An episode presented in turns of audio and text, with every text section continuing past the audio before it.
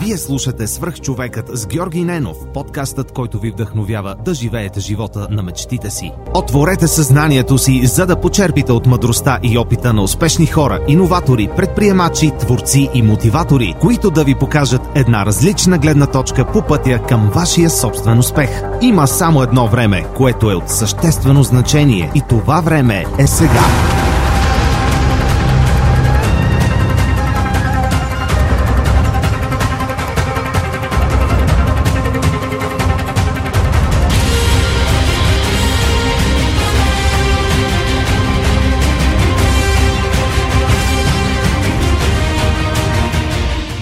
Здравейте, приятели!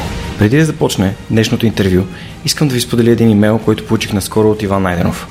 Здравей, Георги! Пише ти за първи път. Доста харесвам подкаста ти. Открих го преди половин година и съм много доволен на това. Във връзка с мобата ти за обратна връзка за книгите в Storytel, ти казвам, че благодарение на теб се запознах и абонирах за приложението. Много съм доволен, че за 3 месеца прочетох над 8 книги, което е супер. Никога нямаше да си ги купя или да отделя времето да ги чета. Това е серията Милениум от 6 книги, автобиографията на Ричард Брансън, както и Сапиенс на Ювал Ноа Харари. Започнах и записките по историята на България от Стефан Цанев. Сапиенс ти го препоръчвам, ако не си го чел. Иван явно е слушател отскоро и не знае, че Сапиенс е една от любимите ми книги. Искам да му благодаря за това, че сподели обратната си връзка за Storytel и това как Storytel и аудиокнигите му помагат да променя живота си към по-добро. А сега отиваме към следващия епизод на Свръхчовекът. Приятно слушане! Здравейте, вие сте свърх човека с Георги Ненов. Днес имам изключителното удоволствие да ви представя Орлин Милчев. Здрасти. А, Атила, mm-hmm. създател на, един от създателите на 2200 подкаст. Половинката, 50%. 50%. Благодаря, че приема моята покана за така първия ни а, видео епизод в, в студиото на, на свърх човека. А, беше ми важно да е с някой, който първо има какво да каже, второ има присъствие пред камера. Аз ти благодаря за доверието и мен ми върви на, на пилотни епизоди. С Илю едно време снимахме първи епизод на Юмрук на неговото хип хип-хоп шоу, неговия хип-хоп подкаст вече може да кажем, така че дано, дано съм ви на късмет да не се прецака много техниката нещо. не, не мисля, че... Ня... Между другото не съм имал технически проблеми с а, свръх човека, като изключим факта, че съм опитвал да запиша в парка. Mm. И съм записал на някакви много малки тесни пространства, в които... си дава атмосфера парка, веднага като слушаш птички и дървета. Имаше един голф, който пилеше гуми по едно време, но това е... В парка? Ами той е в парка Гео Милев и отстрани се чува как колите минават там покрай, yes, покрай редута. Добре, ам, с някои думи разкажи за себе си, за нещата, с които занимаваш, защото освен а, че се занимаваш с кино mm. а, и с филми, се занимаваш и с подкасти. Подкастите стават все по-популярни, mm. все по-развити. Вие имате един от най-разпознаваемите български подкасти в YouTube а, което е нещо, което вие сте избрали да сте видео още от самото начало. Видео и аудио. И аудио, да. А, при мен обратното, аз тъй като нямам абсолютно никакъв опит пред камера, исках да започна от аудио и в последствие да започна да трупам знания, да, да се развивам, да трупам увереност, защото знаеш, че съдържанието е по-важно. Да, абсолютно. И а, исках да, така, да, да, съм от, да тръгна от някъде, не просто.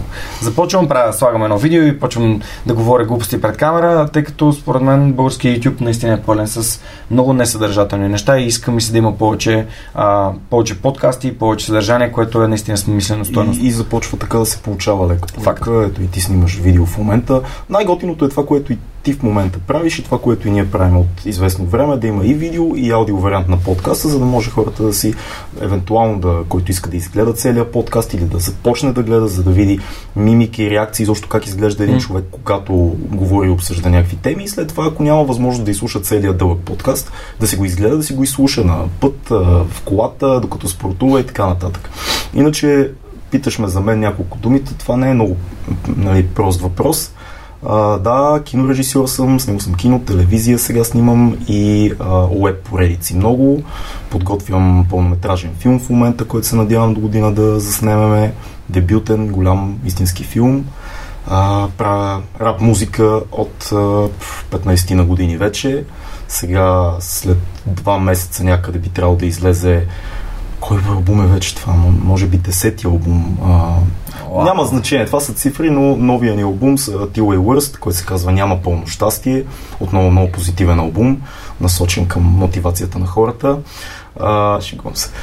Какво друго да ти кажа? Да, правим 2200 подкаст, заедно с Цецо а, и Фил. Тримата, това ни е подкаст отбора от самото начало. Аз даже в началото, като ти казах 50%, то даже не съм и 50%, аз съм 33% от този подкаст, защото наистина а, ние двамата с Цецо започнахме, но Фил влезе буквално буквално в началото на първи епизод и той е много важна част от нас и както технически, така и идеологически. Защото зад този подкаст има трима човека, които мислим различно за много неща, но, но успяваме да дискутираме и да видим къде е пътя. Mm. И, и това е идеята и с гостите.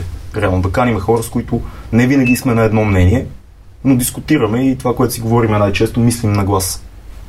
Да, първо искам да благодаря на теб и на Цецо, че ме поканихте в 2200. Скоро ще излезе епизод с теб.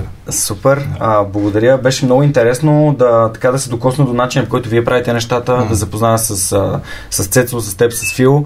Ние, ние наистина не се бяхме срещали допреди това и ам, аз попадал съм на неща, които вие правите, но тъй като формата аз обичам да казвам, че в България подкастите нямат конкуренция помежду си, както си говорихме Абсолютно и в нашия епизод. Да. Всеки прави нещата по неговия начин, говори за темите, които на него са му интересни. Ам, вие включите и така по така, обществени теми в контекста на нали, дори не, понякога на политика и религия. Говориме си, говориме си за политика, но да. говориме си за религия, говориме си за всичко, да. което Като Джо Роган. бихме си говорили, ако нямаше камери. Да, да. Не слагаме а, някакъв етикет, това е подкаст зато и затова се казва 2200, нали, тая българска приказка 2200 неща. Баба знае 2200. Да. А, и защото сме двама водещи, един, един гост, чакаме 200 гости вече да станат. Но да, ние може да говорим за спорт, може да говорим за политика, за религия, за психология, за изкуство, mm. в зависимост от госта. Единственият критерий е на нас, като екип от 2200, този човек, който ни гостува или тези хора, защото сме имали и двойни подкасти, да са ни интересни. И, и няма, няма друго, друго нещо. Ти, ти, ти като наш гост, сега малко е да говорим за подкаст, защото не е излязъл още с теб, но ти си ни интересен по много линии, защото първо правиш подкаст и второ целият експириенс, който ти имаш покрай твоя път и промените, които са на, се случили в него и това, което взимаш от твоите гости, цялото това нещо е изключително интересно за нас и, и, и стана според мен много добър разговор. Ние почти 3 часа си говорихме. Мисля, че 3 часа си говорихме. Неусетно. Предизвикахме а, Софийската буря. Да, плувахме на връщане. Плувахме, да, абсолютно. А, Орлин, да, да се върнем обаче назад във времето, защото mm-hmm. в, в моят подкаст, е, това, което казах преди малко, беше свързано с факта, че аз страни от политически теми. А, това, че аз имам някаква определена позиция и, и подкрепям или не подкрепям нещо, а гледам подкаста да не го, да не го говоря, защото, м- защото се появяват хора, които казват ти си русофил, ти си русофоб, ти си от Сорос, ти си от Ей, какво си е, кой... Да. да, а пък аз искам това нещо да, да го няма. Да. Фокус е личната история и, и за това ще те, ще те върна назад малко към, ам, към, към детето, към човека, който е започнал своя път. Mm. А, как реши да се занимаваш с, всъщност с кино и как попадна изобщо в, не, в тази сфера? Mm. Защото някои хора, аз, аз съм аз нямах никаква идея какво ще учих економика да. и попаднах в подкаста, защото очевидно винаги съм обичал да създавам приятелства и да общувам с хората, но не съм си дал сметка за това. Ами, при теб как стана? При мен всичко почна от музиката. Първоначално, когато бях а, още сигурно 11-12 годишен, започнах да се мъча да правя някакви текстове и рап песни и така нататък. А защо рап? Ами, е, аз съм израснал в квартал Надежда. А, и 2000-та година съм на колко? На 2001 съм на 11. Mm. А, това е един момент в, в, България, в, в София, в цяла България, в който се случи един бум 2001 си на 14. 2001 съм на, на 14, да. да. Точно така. Горе-долу. Да, тинейджър. значи 90, 98 mm. някъде започвам да слушам по-активно вече рап. По това време излиза дебютния албум на Абсурд, Буздоган, започва да излизат неща от Снайпер започваме да слушаме mm. повече западни mm. неща, първо по-мейнстрим, там Доктор Дре, минем лека по леко отиваме на Оникс, Лутенг, по-тежко. И в един момент нормално се опитвам да, да почна да правя мои неща. Хип-хопа е навсякъде около мене. В квартала ми, в града ми. А, телевизия ММ тогава изигра много голяма роля, ако си спомняш за цялата музикална сцена в България. Хикс Тим, които направиха предаването Бисайт, ни показаха много неща, които не е като сега да си ги пуснеш в YouTube, просто нямаш къде да ги видиш. И моя си личен бунт, моя, моя път да, да, да кажа нещо, мина пряко през рапа. Това беше най- най-лесният начин за мене. А, първо бяхме на едни училищни концерти, като бяхме 13-14 годишни. А, после лека по лека продължихме през цялата гимназия, завършихме лека по лека на 19 вече записахме първия, първото EP пъти към себе си. И оттам нататък вече първия дебютен албум 2008 година. Този целият път беше много важен, защото ми показа, че ако човек има желание да разкаже история, ако има желание да, да изрази някаква позиция, той може да го направи много лесно. В един момент това обаче не ми беше достатъчно. А, сега, защо кино? Аз им, идвам от много особен бекграунд. А, баща ми е театрален режисьор. Милчо Милчев, той цял живот се занимаваше с театър, с пантомима, основно. В къщи винаги се е говорило много за изкуство. Mm. Ама много. Имаме много книги, винаги гледали се филми, а, театрални представления, картини и така нататък. Тоест по някакъв начин изкуството е присъствало в живота ми, откакто съм се родил. А, аз, за разлика от баща ми, не можах да се увлека от театъра по този начин, но се увлякох много от киното. И реших, че това е моето нещо. На 19, като бях, за първи път реших, че искам да кандидатствам в надвис и да започна да, да, да ставам режисьор. Естествено, изобщо не бях готов за това, изобщо не се опитах, но започнахме да снимаме а, малки къси филмчета с една малка диви камерка, а, с Ани, с приятелката ми се каже, почнахме да снимаме, с други приятели лека по лека, просто да правя някакви опити да, да, да виждам света през камерата. И вече няколко години по-късно, като бях на 24, кандидатствах в надфис режисура и взех, че ме приеха предпоследен по успех, между другото влязох на ръба, на, на цетката влязах. А, и, и тогава вече се събрахме там едни хора. Надвис това му е едно от най-яките неща, че те среща с други хора, които искат да снимат и те поставя пред а, трудностите, които би имал и като професионалист. Тоест, липса на пари, техника, всички тия неща, които после в, в живота си на режисьора виждаш, че са навсякъде около тебе. Надвис на академия, която има някакви големи бюджети, сега виждам, че е станало много по-добре, защото комуникирам с много студенти, които в момента са първи, втори, трети курс, моят приятел Кристиян, примерно, и много други. Сега е по-добре, при нас беше малко по-тежко, но започнахме да снимаме. И, и хубавото на надвис е, че ти за да минеш от семестър в семестър, всеки път трябва да си заснел нещо не може просто да се носиш. Ние бяхме малка група режисьори, ние приемат режисура 6-7 души бяхме. 7, реално. И трябва да снимаш, няма как да се скриеш в тълпата. Няма как, нали, като в други специалности в университети да отидете 30 човека на лекции и ти да си буташ там 4 курса, 4 mm-hmm. години, да си се криеш и да си минаваш някакви теоретични изпити. Не, не. Снимаш, режисираш, ходиш, бориш се, имаш достъп до уникални преподаватели, като академик Людмил Стайков, един от най-големите легендарни кинорежисьори български време, разделно само казваме и спираме до там, въпреки че цялата му филмография е огромна. А, професор Светослав Овчаров, Дочо Буджаков, професор Семерджиев и така нататък хора, които всеки, Иван Ничев също ми е преподал, всеки от тях ти дава негова гледна точка към киното. Те всички имат различни гледни точки uh-huh. към киното, но това те обогатява. Особено Людмил Стеков ми е дал супер много, защото последните две години бяхме само с него и той е много добър мотиватор на това каква е професията на режисьора. И всичко това ми се отрази много и ми разбърка главата тотално. Добре, аз тук имам два, два много бързи да. въпроса, които ми излизат съзнанието. Всъщност, ам, рапа не е ли бунт? Рапа и, може да е всичко. Да, и въпросът е как човек на изкуството като баща ти и също твоето семейство, как прие това, че ти ще се занимаваш с рап? Защото нали, стигмата около рапа е а, едни момчета, гангстери. Да. А, аз лично съм започнал с квартал 41 да слушам рап. Да съм буквално една година по-голям от теб. Да. И си спомням, може би е било 5-6 клас на, на село отивам и там имах по-големи приятели да. и те бяха донесли квартал 41.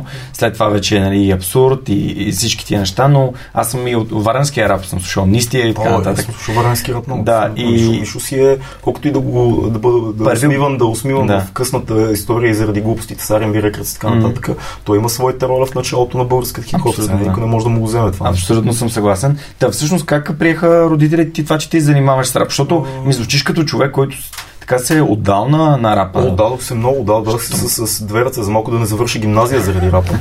А, ами баща ми, баща ми веднага разбра, че това е нещо, което мен много ме кефи. И осъзна, че това е някакво изразяване за мен и, и там имах пълна, пълна подкрепа. Като ти казвам пълна подкрепа, първото студио, в което записвахме аз с моите приятели тогава, беше в къщи. И сега си представи ни 14-15 годишни келеши, които са събрали и кръщят и хранят на микрофона и сипват цялата си агресия в моята детска стая. Нали? Тоест имах много голям късмет с много търпелив баща, който може да дойде да, да ни ушамари и да ни прати да си гледаме някаква по-сериозна работа.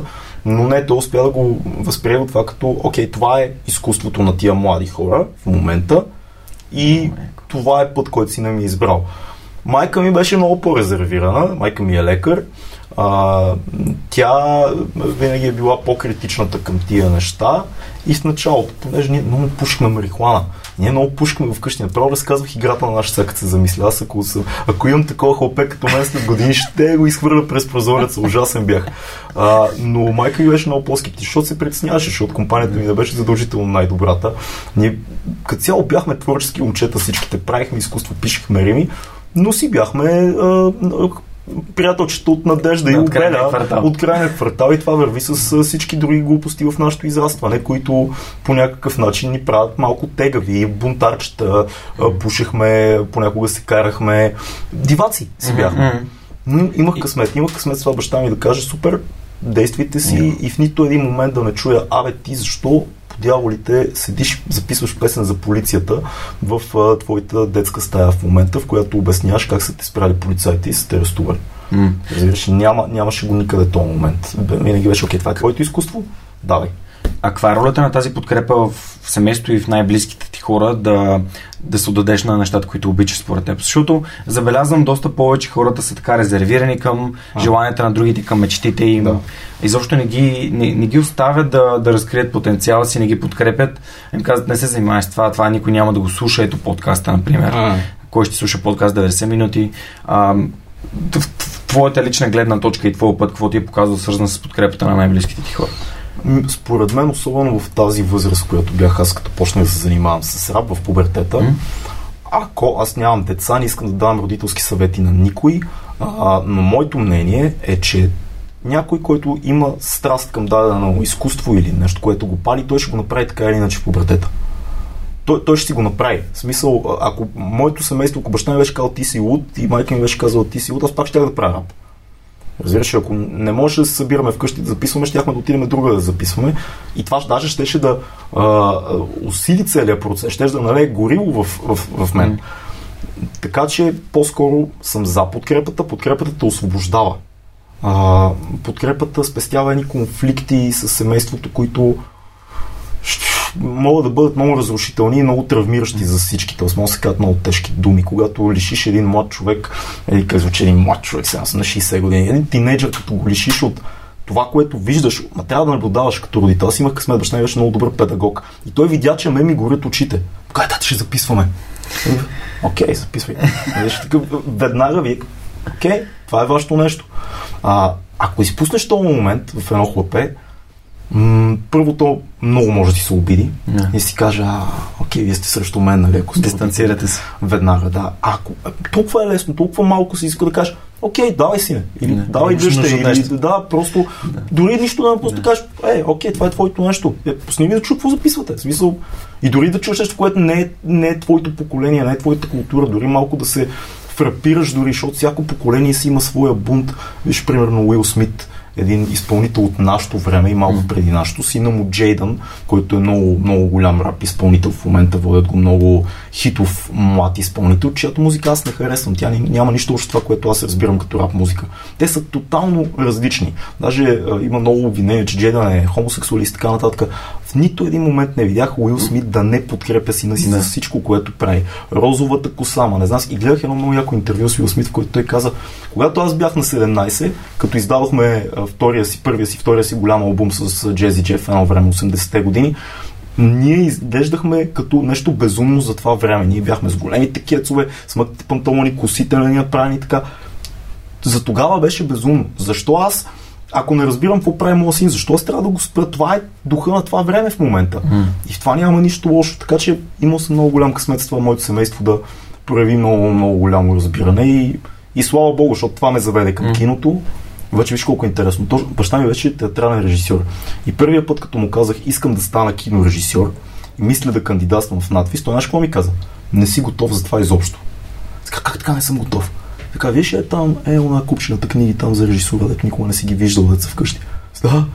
Като ги прочетеш тях, ела си поговориме малко, защото ти не знаеш каква е тази професия още. Ти си мислиш каква е, то е друго. Така че виж, има го и това, не е такова голо сляпо насърчаване. И беше прав, аз на 19 не бях готов за нищо. Аз слязох 5 години по-късно кандидатствах в надвис. Баща беше починал вече 2007 година, като бях на 19. Той си отиде.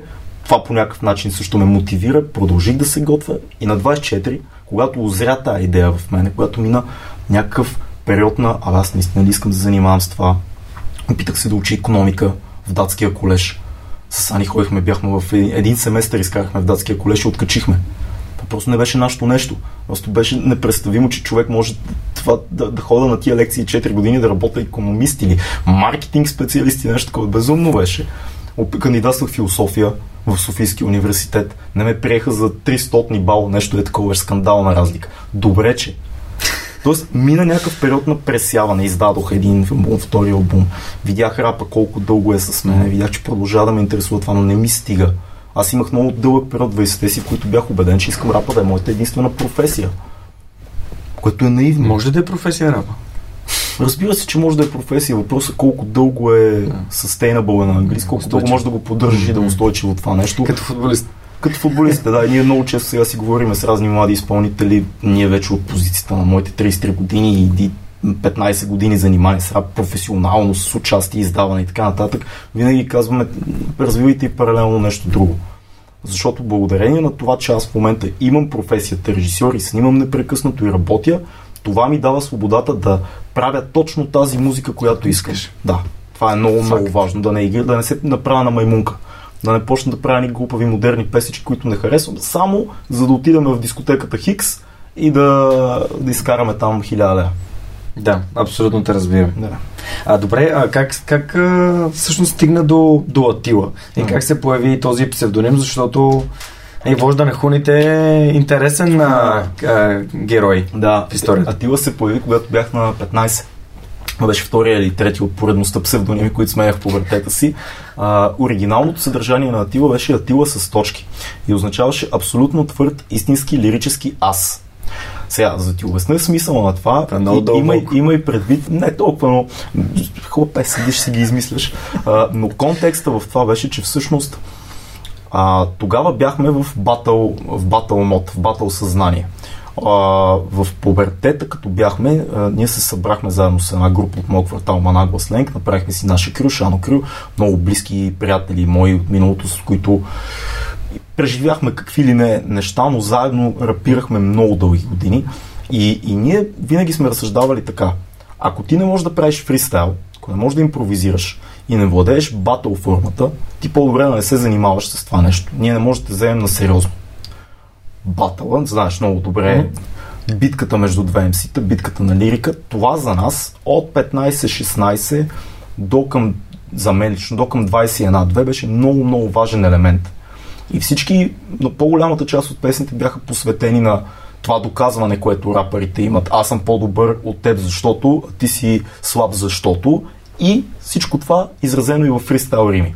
И Атила дойде като а, някаква метафора, някаква алегория на това, че аз съм готов да изляза на бойното поле, което виждам като хип-хоп сцена. Може би за някои хора, които са далече от хип-хоп, звучи много крайно тия концепции, но за нас бяха много важни. Да виждаш сцената като бойно поле, на което ти излизаш, за да унищожиш всичко друго. С думи. С думи. Да, много важно нещо. Както в брейкденса, да си много приятели бибой, те не се бият, те танцуват агресивно един срещу друг, но това, ако проследиш историята на хип-хоп, е заместило сбиването на бандите. Mm. Същото е и с батъл. Вместо ние с да се сбиеме, кажеш аз съм по-готин, кажа, окей, кажи ми, що си по-готин, кажа, аз съм по-готин, защото мога да взема лунен камък и да те замеря с него, да те пръсна на парчета. И, и всички около нас, о, пич знае неща. Така, окей, лунен камък, си идвам с нещо друго към тебе. Да. Тоест, това са много древни 80-тарски подходи, които са били 80-те, 90-те се засилват, но това е елемент, батъл, батъл рапа и фристайл е много важен елемент. Той те развива като изпълнител. Чувал съм, че си много добър на батъл, обаче няма бях официални много, видео. Бях, бях много добър, но то тогава много не се снимаха. Аз в, в периода 2007-2011 спечелих няколко важни турнира, mm. което помогна много хората да обърнат внимание на музиката ми И, и така и лека по лека след това съдействах някакви фристайл батали. В момента имам чисто такъв фенски интерес към, към батъл рапа. Бил си MC няколко пъти на България. Случвало се, да. Имал се Яко. този късмет.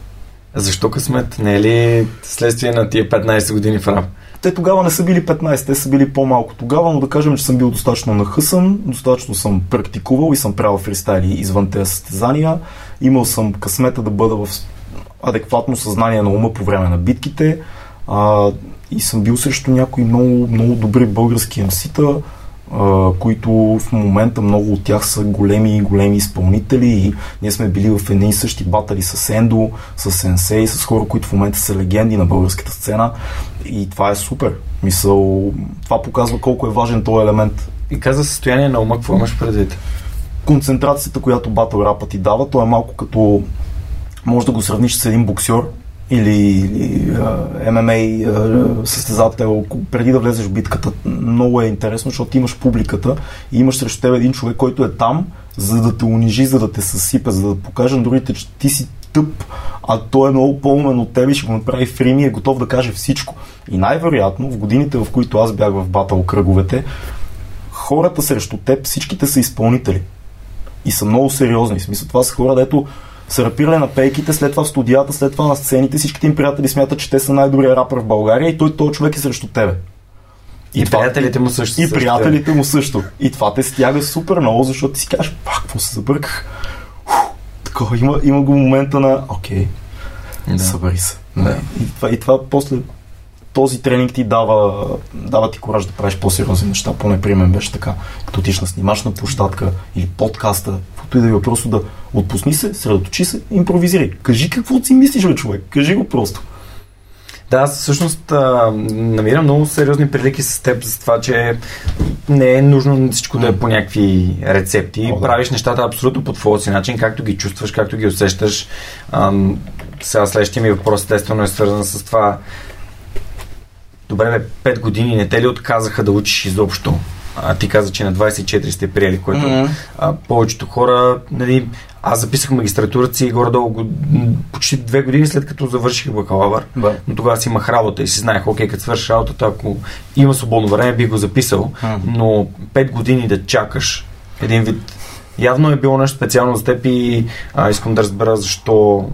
Защо? Защо за това Ами, решение? Пак казвам, от една страна не съм чакал, опитах да, да уча економика, опитах да уча философия, опитах Пробвал се, да, опитах се да се занимавам само ексклюзивно с рап, а, но някак си осъзнах, че нещо ми липсва и че продължавам да имам любов към киното и че искам да искам да снимам, искам да правя визуални произведения. Не казвам само филми, говоря за всичко свързано с визия и звук събрани в едно разказ, движение, визия събрано в едно нещо. И има и нещо друго, което особено, което си го казвам и сега. За мен това беше единствения друг път, освен музиката. Аз в един момент осъзнах, че ако не стана режисьор, ако не тръгна по този път, защото то няма крайна точка, станах режисьор. Всички режисьори се учиме. Нали? Дори хора като Кубрик казват, че те се учат с всеки свой филм. То няма, там няма научаване. М. Една безкрайна битка така да си водиш. Но ако не тръгна по този път, аз не виждам какво друго да правя. Мисля, за мен е много просто. Аз не виждам какво аз, аз ако не ме бяха приели първия път надпис, щях да кандидатствам втория път, третия, ако не ме бяха приели, сигурно щях да почна да снимам а, без да съм учил, просто да, да се уча в движение. Това беше ясно за мен и винаги е вървяло ръка за ръка с музиката. Сега последните години времето между албумите се увеличава, но снимането и заниманията с режисура се засилват все повече и повече. Но все пак ти каза да, да разбереш. А, винаги съм знаел, че искам да занимавам с това, но това си го научил, като си опитал и други неща и си разбрал, че те тотално не са за теб, нали така? Да, Хората не си ги е страх да, страх ги е да тестват, да пробват, да... Аз съм Това работил мен е, в, склада мен. на, в склад на голяма верига магазини, работил съм на строеж, работил съм на бензиностанция, Уау. продавал съм минерални водички. Всичко това за изключително къси периоди и, и просто не, не издържах, откачих и си казах, боже, това ли ще е а, живота ми. Аз имам някакви неща, които ме будят нощем и, и искам да ги направя. И не виждам как иначе да ги направя, ако не е чрез изкуство. Има много важно решение, което взех преди години. Искам да превърна всичко, което бих го правил за без пари, да го превърна в, проф, в професия. И това е път, към който съм се стремил съвсем съзнателно от един момент нататък, от, края, от началото на 20-те си. Просто за мен всичко, което ми е приятно да го прави, времето изчезва в него. Нали? Знаеш, този момент, това чувство, когато като почнеш да правиш нещо, което е важно за тебе, сякаш часовете се изнизват като секунди. За мен има... Правим го в момента. Абсолютно. За мен има три такива неща в момента и много се радвам, че и си трите се занимавам професионално. Едното е музика, това, което почна най- най- като първа стъпка. Дали съм студиото, дали съм на участие, дали ако пиша песен, дали ако работим с битмейкър, часовете изчезват. Второто нещо е всичко свързано с режисура и кино. Дали ако а, говорим си да пишем сценарии, дали ако сме на терен да снимаме, работим с актьори, монтираме. Във всеки един от тия аспекти на режисурата, всеки един от тия етапи, за мен е, всичко изчезва. Мен просто деня минава. И третото нещо, което правим най-отскоро, но абсолютно със същата страст е подкаст. Mm-hmm. Това пак е една мечта, която се е зароди в мен на 2013-2014 година. И чакай сега преди две години ще стане с Цецо вече се събрахме и можахме и се оказа, че тази мечта е озряла. Mm. Тоест, минала е страстта, желанието е останало и в един момент правиш и това нещо. Абсолютно те, те разбирам. Аз напоследък все повече споделям за безкрайната игра на, на Саймон Синек, там където той говори за нещо, което ти би правил до края на живота си. Нали, не е с някаква цел, ами безцелно. Един вид безцелно. То всъщност не е безцелно. Те ти харесва да го правиш. Да, това, това, е, това е най-ценно. Просто усещаш се жив, докато правиш тия неща. И не съм сигурен на кой беше цитата за това, намери това, което искаш да правиш и го прави. Нали? Mm. Не, не, направи това, което искаш да правиш за без пари и го прави. Изисква се и голям късмет. Отново късмет има много голяма роля. Има много хора, които живота им не позволява нещата да се случат както трябва, колкото и да се борят. Има е... хора, които са просто Ама... родени на грешно място. Да, има как да стане, но пътя би бил много по-труден. Е, да, да, ама не е невъзможен. Няма, не, няма невъзможно, но, но има, има доза късмет. Защото все пак късмета е там, където подготовката ти среща някаква възможност. И ти можеш да се възползваш, може да не се възползваш. Факт. Никой не те е, ам, а, как да кажа, никой не те е поставил в позицията на 24 годишен да кандидатстваш с 19 годишните, не? А, то не, то не беше така. Тогава аз бях един от най-малките, които кандидатстваше. Ето. В, в етапа, в който аз кандидатствах режисура в надвис, беше възприето, че режисьорите трябва да имат много сериозен житейски опит вече. Okay. И в нашия много курс... сериозен 24. Да, да, да, аз, аз да, да. бях от най-малките, okay. нищо да. не знаех. И в нашия курс имахме моята колежка Максима, която беше на сега театрална режисьорка Максима Боева в Шуменския театър, изключителна театрална режисьорка. А, тя беше на 20 тогава, ако не се лъжа. Жоро, който наш колега също Георги Димитров, който беше на 22 или 3, аз средното ниво и оттам нататък а, Камен, Ивайло, Ана и Валери, също мои колеги режисьори, те бяха по-големи от нас с 2, 3, 5 години. Тоест от 35 до 21 беше нашия режисьорски клас. И, и, и това беше много, много интересно, защото имаш, до тебе имаш едни хора с а, много сериозен житейски опит. Моя колега Камен Коларов преди, преди надпис беше завършил право. Беше го завършил. Мисъл, завършен адвокат, който се беше отказал това да е адвокат. Да. Моят приятел Ивайло, който е друг режисьор, той преди това беше учил за барета, полицейски академии, не знам си какво си. Завършен охранител, луд творец по цялата гора, уникален човек, който в един момент казва, аз няма да стана полицай, няма да стана охранител, аз ще стана кинорежисьор. Тоест, ти имаш, ти си един 24 е. годишен, аз знам неща, виж, нищо не знаеш. Ето пак се връщаме на това, нали, че не е толкова късмет, ами ти, ти се подготвяш и, и, и избираш. Има и доза късмет. Винаги има и доза късмет. Е, има... Да, тайминг. Тайминг е. Да, защото когато започнах подкаста преди 4 години, или моят подкаст започна 2016 година, а, всъщност идеята беше, че ако хората не можеха да слушат телефони на а, подкаст на телефоните си, те вероятно нямаше да слушат подкасти. Тоест в България това ще да отнема още време. Да. А, и някакси аз оцелех точния момент, в който хората започнаха. Mm. И това ми позволи да, да ях на вълната. Има нещо, което според мен пропускаме в разговори и то е да кажем, че всички тези неща, които в моята история са случили, те са били съпътствани от много а, големи моменти на съмнение, които предполагам, че всеки има, когато тръгне по пътя си. Когато, и, и това въжи за всички неща. А, когато започнах да се занимавам с, с рап, от хората около мен, всички, които рапираха от нашата група, аз съвсем обективно мога да кажа, че бях най- най-слабото MC. Най-лошия рапър от всички около мен. Което от една страна погледнато сега е супер, защото ми помогна да се конкурирам с много добри MC-та и да развия себе си, но в началото това те потиска супер много и ти си кажеш, а, Боже Господи, това, това е също за мен ли е? Защото на теория ти си мислиш като си малък, ако е за мен, ако аз имам талант, не трябва ли да съм най-добрия тук в тази стая в момента?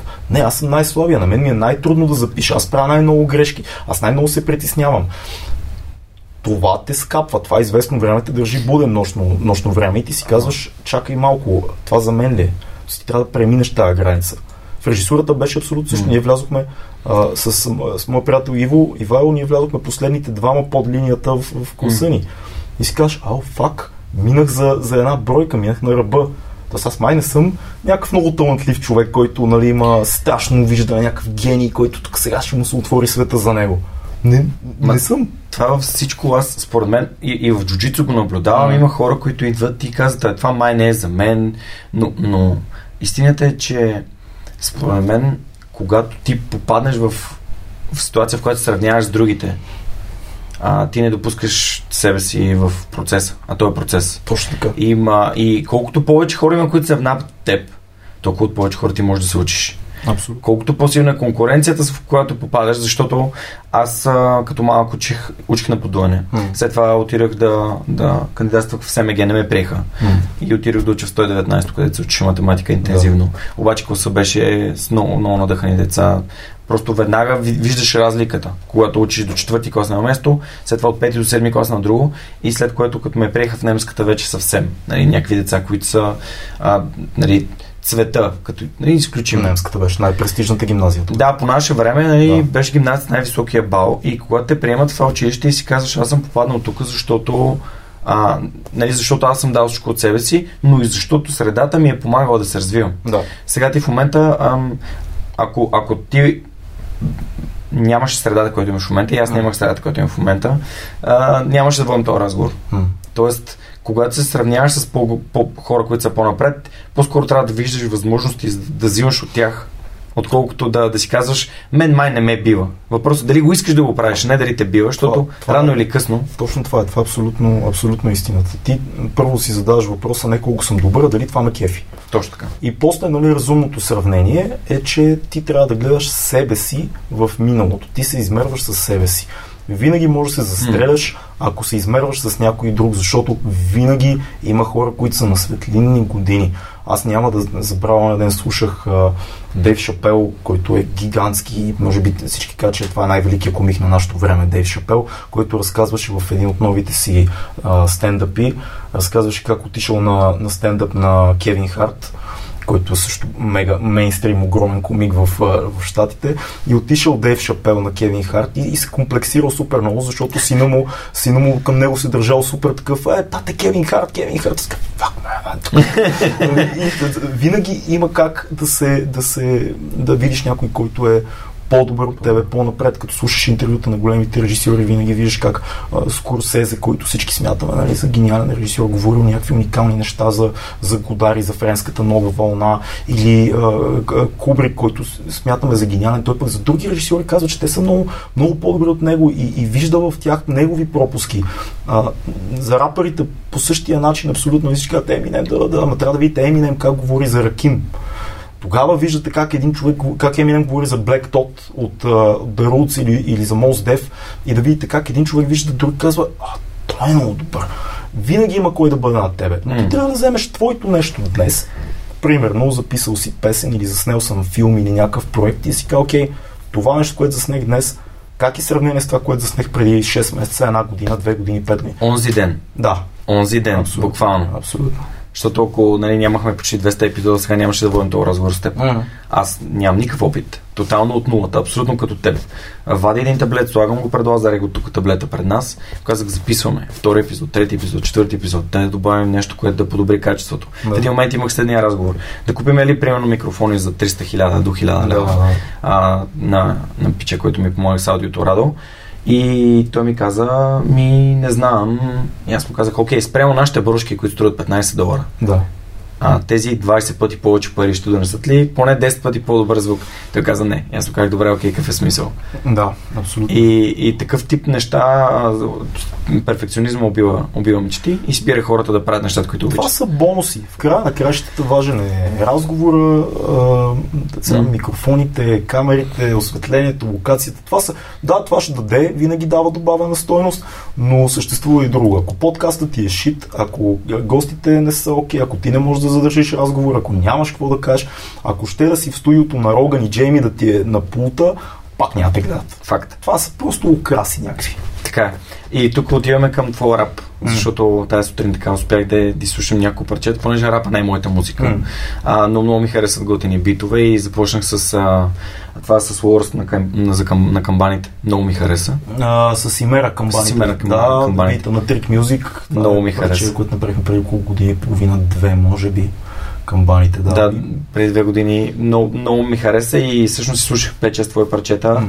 А, хареса ми това, че ти говориш за за важните неща, за обществото, за, за политиците говориш. Mm. Няма да влизам в някакви политически теми. Много ми хареса а, мисля, много как, как се казваше? Да, има такова парче. Да, което завърши с а, нали, въпросите, които ти задаваш. Да. Това е много важно за мен. Абсолютно. Нали, не е да, да обвиняваш средата или когото не, е. Това, това не работи. А да си даш въпроси с себе си. Хубаво е да критикуваш средата, защото от критиките се вижда къде има дупки а, на първо място отговорността за живота е, твоя живот е в твоите ръце. И това е много важно. Музиката, която аз правя, има две основни линии вече, да. защото може би Камбаните е последната песен, която направих с по-бойна бойна посока. Това е песен за рапа. Камбаните е песен за рап, за, за другия рап, който ние, за рап, който ние не смятаме, че е толкова добър. Mm. Но основните две посоки, които последните години има музиката ми са някакви мои емоционални а, така, усещания, емоции, разкази, неща, които ки, къкрят вътре в мен. Mm-hmm. И, и другата. Изразяваш се. Да, не, да просто да ти улекне, да, да, да кажеш някакви неща или да, ги, или да ги вкараш в история от трето лице, за да разкажеш за някой друг. А, някакъв герой, който може да е измислен герой, напълно на, на принципа на и сценарий. А, и другия аспект, който има музиката ми е по-социалния и, и най-хубавото е, че тези неща се вплитат, те не са конкретни. Тоест ти не сядаш да правиш песен и си кажеш, сега ще напиша социална песен за политика, или не сядаш да пишеш и си кажеш, сега ще напиша емоционална песен. Не, ти просто имаш някаква идея, която е по-обща, и сядаш и пишеш и някъде там в нея, докато правиш текста, се ражда някакъв нюанс на социална среда, лично усещане, психология, твои референции, твоя свят mm. някакси изниква от дадената песен. Да, песента, от която много ми хареса финал е Гост. Mm. Така че да. впечатляващо там започва с uh, силните на деня и днес. Тя е изключително подходяща за сегашните времена, в които живеем. Да. Надявам се, че ги, ще ги преживеем ще, ще, ще се развием ще преминем през тази трудност, но а, наистина прави силно впечатление, когато а, аз ти разказах епизода с Пенс ми беше наистина предизвикателен mm. и установих, че рапърите, по принцип, така малко генерализирано звучи, но а, пускат мислите им да вървят някакси заедно с думите, паралелно. Mm-hmm. И един вид ти говориш, изразяваш мислите си веднага. Да. А дори не, не оставяш другия да, да си завърши въпроса. Надявам се, че не те е не, много в Не, напротив, изобщо. И това, да. когато дойдох да ви гостувам, ми направи много силно впечатление в теб, че е точно обратното. Може би пък това, което правиш с режисурата, ти позволява да изслушаш и да вникнеш и да разбереш. И, и просто а, все едно а, да кажеш на двама рапъри, че са тотално различни, е абсолютно файн, защото всеки си има неговия начин. И слава Богу, това прави абсолютно, да. добра. Колкото да. повече различни да. индивидуалности, като с подкаст, различни индивидуалности в музиката правят mm-hmm. добра различна музика и, и по този начин виждаме нюансите на човешки личности, защото крайна сметка какво е изкуството, дали е рап, дали е рисуване, няма никакво значение. То е някакъв отпечатък на дадена индивидуалност. Това е истината и този отпечатък, колкото по-цветен е, толкова по-добре се получава произведението, толкова по-хубава песен имаш, по-хубава картина, по-хубав подкаст. Това цветни хора. Да, обаче отпечатък или рисунка, защото някои хора mm. просто създават един образ и казват, аз съм този образ в... А... Това не издържа във времето, между другото. Ние сме mm. си говорили в нашия подкаст много за това. Дори, значи да приемем, че дадения човек няма подпит. За подкасти абсолютно не издържа. Това сме се убедили с Цецо, защото още в началото си казахме, като почвахме 2018 година и си казахме, окей, ние трябва да бъдем максимално естествени в нашия подкаст, защото ако вземе, че това, което правиме се задържи във времето, ще се издъним, ако решим да се правиме, да слагаме някакъв образ за пред камерите. Хората ще усетят, това са дълги епизоди, говориме за всичко, имаме едно златно право и то е, ако мислиш, че нещо е така, кажи го. Ако е тъпо, Цецо е до мене, госта е там, някой ще каже, не, брат, не си прав, това е тъпо. Ако аз мятам, че някой казва нещо, което не е така, казвам, окей, не е така. Ако е, просто нещо се появи на, на ръба на главата и иска, трябва да го кажи го. Mm. Бъди си ти, дори да е глупаво, дори да, да си мислиш, че е смешно и да не кажи го. Защото така освобождаваш себе си, имаш индивидуалност, която е жива, жив човек. А mm. хората усещат тия неща. Така е. С музиката, между другото, е абсолютно също там, е. където тръгнахме. Ако един изпълнител се прави на нещо в музиката си, да, в началото може да работи, една година, две години ще работи, но сцената е малка. Хората те виждат, виждат те на участие, виждат те в социални мрежи, слушат песните ти. Контраста между това, което пееш и това, което си ти, ако е голям, това веднага ще излезе на преден план. Рано или късно някой ще каже, ти, май ти работи, да ги пееш там, май не, Но не ги вярваш. Май не ги вярваш, не ги живееш много-много. Защото сме в България. Срещаш се по улиците, вървиш по улиците, срещаш някой, е, братле, някаква песен да, да, ама един вариант е да ти кажа, братле, много яка песен, други, другия вариант е да срещне и ти кажа, Абе, вчера те видях там на едно място с едни хора, ето много ме прилича на този човек да пее тия песни. Нещо постъпи по доста различен начин. И това е ужасно. Представяш си, има, ако има изпълнители, да това им се случва. Не искам се на тяхно място. Абсолютно. А по-добре кажи нещо глупаво, но да, да си го мислиш, да си е твоето нещо, да знаеш, че това си ти. Когато започнах подкаст си давах сметка, че когато хората не те виждат, нали, в момента mm-hmm. а, зрителите, които следват а, YouTube канала на Свърхчовекът ни гледат, но когато хората не те виждат, те усещат много повече. Когато едно ти сетиво липсва, другите го заместват, те се обострят и а, когато всъщност разговора носи енергия, а те, когато си фалшив, това се усеща. О, да. Просто хората са Mm. Имаме несъзнателен радар за това нещо. Абсолютно да. Имаме булшит радар. факари. Надушвам, май смел съм факари. Това на, на Роган Лъв. А, да. Е, не, не, не съм попадал на него, но обикновено нали, BS а, като булшит. Да, най-често, да, за да не го цензурират в а, напред-назад. Не, че в Джо Роган, между другото, най, един от най-яките епизоди на Джо Роган, който съм гледал с Едвард Сноудън, там където Джо Роган сигурно каза две изречения за целия епизод, който е сигурно към 3 часа. Гледа ли си го? Да. А, той Сноудън няма слаби участия като цяло. Той няма предаване, подкаст или каквото и да било, в което да участва, да, да не е винаги на ниво и винаги да каже неща, които са а, минати през него mm. като опит. Той затова е в положението, което е за да. този легендарен статус, който има Сноудън, защото това е много премерен индивид, много точен, защото това нещо, което той направи, неговата история, това не, не се случват такива неща. И са хората, за които не, знаем. За които, за които знаем, да. Но публично да излезеш с тази история пред света и да, да, да покажеш отвътре с риск за живота си, буквално, не, не преувеличен, истински риск, да станеш враг на, една, на най-силната военна сила в, в света, а, това показва, че ти не си един емоционален човек, който прави нещо в изблик на, не някаква битка, така да си решава сега ще направя. Не, ти ако мислиш дълго, мериш го, чакаш, претегляш Действаш. и когато го направиш, го правиш с дълга опашка, ехо, сигурност и яснота какво правиш и нали се надяваш да не те гръмат. Да, да, да. А в този контекст да те питам, ти като създател на подкасти, какви подкасти следиш? Били дал някакви препоръки на хората? А, аз много западни подкасти слушам. Mm-hmm. Тим Ферис често слушам. Слушам Роган естествено.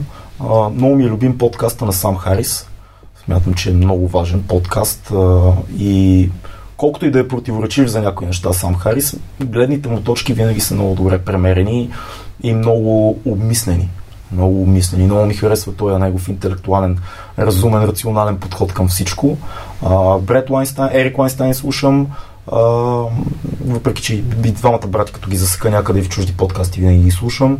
Отскоро си пускам на Михела, Микела Питърсън, на дъщерята на Джордан Питърсън подкаст, има тя, който направи, който е по-ориентиран към храна, а, фитнес и здравословни казуси. И тя има, тя има история, която е интересна. Всъщност тя побеждава много сериозни здравословни а, проблеми, които има артрит и така нататък, чрез диета. Те са, то, и, и Питърсън и тя, те са а, така носители на идеята за карнивор диетата и че всъщност има много алергени в много голяма част от другите храни. И има малък процент от хората, които ако са само на месо, ще се чувстват по-добре. Не знам за това, да. не съм го пробвал, но със сигурност покрай гостите има интересни хора, които ти дават, ако можеш да отсяваш, малки парченци информация. Каза, ако можеш да отсяваш, всъщност не е ли това идеята на по принципи на подкастите и на книгите? Да. да отсяваш неща, да ги адаптираш към себе си, да ги тестваш, не защото, както каза и за карнивор диетата, mm. има хора, на които това работи, има хора, които не понасят млечни, има хора, които не понасят да. въглехидрати, има хора, които имат различни нужди на тялото, но основният проблем не е, а, че а, има някакъв здравословен проблем, основният проблем е, че има ментален проблем. И той е свързан с ненаблюдението. В смисъл с липсата на самонаблюдение, с липсата на, на така на осъзнат тест, mm. ние търсим някакво бързо решение. Почти винаги търсим бързо решение. Да. А, добавчица, О, да, да. А, ензимчета, някакви такива неща. Това, това дори няма, няма да го обсъждаме. В смисъл, те, добавките в основата си протеина, примерно за хората, които тренират, ама активно. Протеина е едно удобство. Това не е. Точно така. А, нали, ако човек е в фаза, в която аз съм бил в такива фази, в които тренираш и си смяташ калории, mm. а, макронутриенти и микронутриенти и си мислиш, нали, протеин, мазнини и въглехидрати са отношения, значи трябва да приемеш определено количество от даденото нещо. Протеин е удобство, ако си с натварено, задължение, натварено ежедневие. Но, но важното нещо в случая е като цяло да гледаш максимално хелфи да се храниш. Като казвам хелфи е по-чисти неща да ядеш, да не изпадаш в крайности, да. но да не, да не закусваш и да обядваш и да вечеряш с Макдоналдс и, и дюнери и пици всеки път, не да не ги ядеш изобщо, много обичам такива неща. Не фабрикат. Да, просто да по-изчистено всичко и нали, да имаш някаква физическа активност, дори минимално, дори да е два пъти седмицата. Не е задължително да е фитнес, не е задължително да е бягане, нещо да е такефи, ще е в футбол да играеш. И, и, малко или много да си конша, защото примерно аз имах, е, сега ще ти разкажа нещо, което установих. Аз според мен не съм се тествал, но имам някаква алергия към яйца. Защото имах един период, в който ядох много яйца и видях някакви реакции тук отзад на плешката ми. После спрях да ям яйца, просто защото забравих да ги ям. В един момент минах в снимачен режим, някакво време не ядох яйца и, и, и това нещо изчезна, което беше тук на плешката ми. Си казах, окей, нищо друго не съм променял. Просто едно наблюдение, малко, веднага си кажеш, а, окей, може, би, може би яйцата не са за мен. Те имат толкова много алергени по дефолт, но примерно той, ако яде яйца, ти може да не е нищо за тебе. Yeah. Примерно нещо малко, за мен е така. Има други неща, които аз съм забелязал при мен, примерно въглехидратите не са никакъв проблем. Mm. Има, знаеш, много са популярни в момента кето диети, карнивори и така нататък, тотално без въглехидрати. Yeah. Всички, всички, да, всички хулят въглехидратите, да, Зърнените култури като цяло не са най-полезното нещо на света, но има много хора като мен, които нямат никакъв проблем с това, не качват от въглехидрати и... Основният проблем според мен е въглехидрат, че хората заместват а, другите източници на макронутриенти от типа на да, белтъци най-вече абсолютно. с въглехидрати и а, като седнат просто с хлеб на маста и всъщност забравят да, да едат яйца, месо, риба да, да. и така нататък, всякакви такива полезни, носещи там Идеята е човек да е съзнателен за това, какво прави, да се информира, да търси, да гледа. Аз като бях тинейджър, го карах на а, вафли и кола. Мисля, ма кола 2 литра, разбираш? Да, да, да. Това поколение, дето кока-колата вкъщи беше а, по-важно от водата. Да има Кока-Кола и ти го караш на вафли, там няма да кажа какви, а, и, и Кока-Кола. Как реши да се, да се занимаваш по, по-сериозно и отговорно с здравето си? Как, кога взе решение? Какво се случи? Късно. В края на 20-те си, може би около 26, 7, 8, нещо е такова. А, аз имах много дълъг а, път в живота си, в който свободно експериментирах с всякакви леки наркотици, много алкохол, цигари и така нататък. В 20-те си живях много диво и не съжалявам изобщо за Като истински рапър. Като истински рапър, да, клишето за истински рапър, но, но взех си каквото искам от този живот, опитах нещата, които ми бяха интересни, видях кое е за мен, кое не е за мен, кое как ми действа и в един момент на около 25-6 почваш лека по лека да се уморяваш. Почваш да виждаш, че а, не можеш да пиеш като преди, не ти действат леките наркотици както преди и почваш избирателно си кажеш, окей, сега това нещо вече съм го играл. намаляме го много, в един момент той изчезва. Така марихуаната изчезна от живота ми, някакви други синтетични наркотици изчезнаха от живота ми. Алкохола лека по лека се сви, сви, сви, сега в момента пия супер малко, но имах период, в който аз буквално в между силно 21 и 25 аз пиех като смок. Мисъл до така степен бяхме стигнали с моите приятелчета, че ние си опраскахме бутилки и си говорихме за философия като пичове. Мисъл бяхме съвсем съвсем такива завършени млади алкохолици, които, нали, знаеш, седиш трезвен, пиеш, пиеш и си трезвен. Ма не си трезвен, ма си трезвен. То може останеш и да излезеш пред 300 човека да им дръпнеш една реч като пич което е доста лошо. Показва, че толерансът и усещането ти за алкохол в тялото ти е много, много повишено. Ти си разработил всичко. А, като бях на 20 и вече колко бе, бе на 23-24, ми извадиха жлъчката. Това беше много интересно. А защо? Нямам обяснение. Никто един лекар не можа да ми каже какво, каква точно е причината. Беше свързано с холестерол по някакъв начин, въпреки че съм бил 60 кила в най-добрия, в най-добрия случай. Mm. А, извадиха ми камък, е такъв като яйце, един голям, който беше 4 на 2 см. Това си го спомням от медицинското.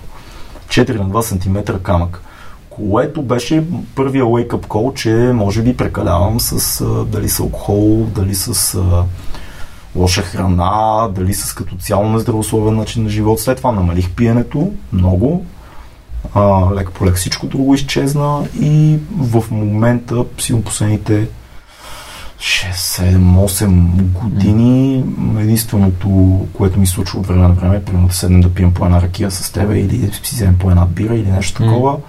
Но като цяло като цяло съм далеч от всички други неща и съм се наиграл на тях и съм ги опитал и са се банализирали за мене. А защо така настъпи на фитнеса? Доколкото аз знам и ти като мене на в късните си 20 години да, за първи път 20, изкарваш преса. Ми, да, 28-9 някъде изкарах преса. Ми, аз винаги, винаги ми е било интересно. В началото си мой приятел Валю тренирахме, който беше и все още е в супер форма.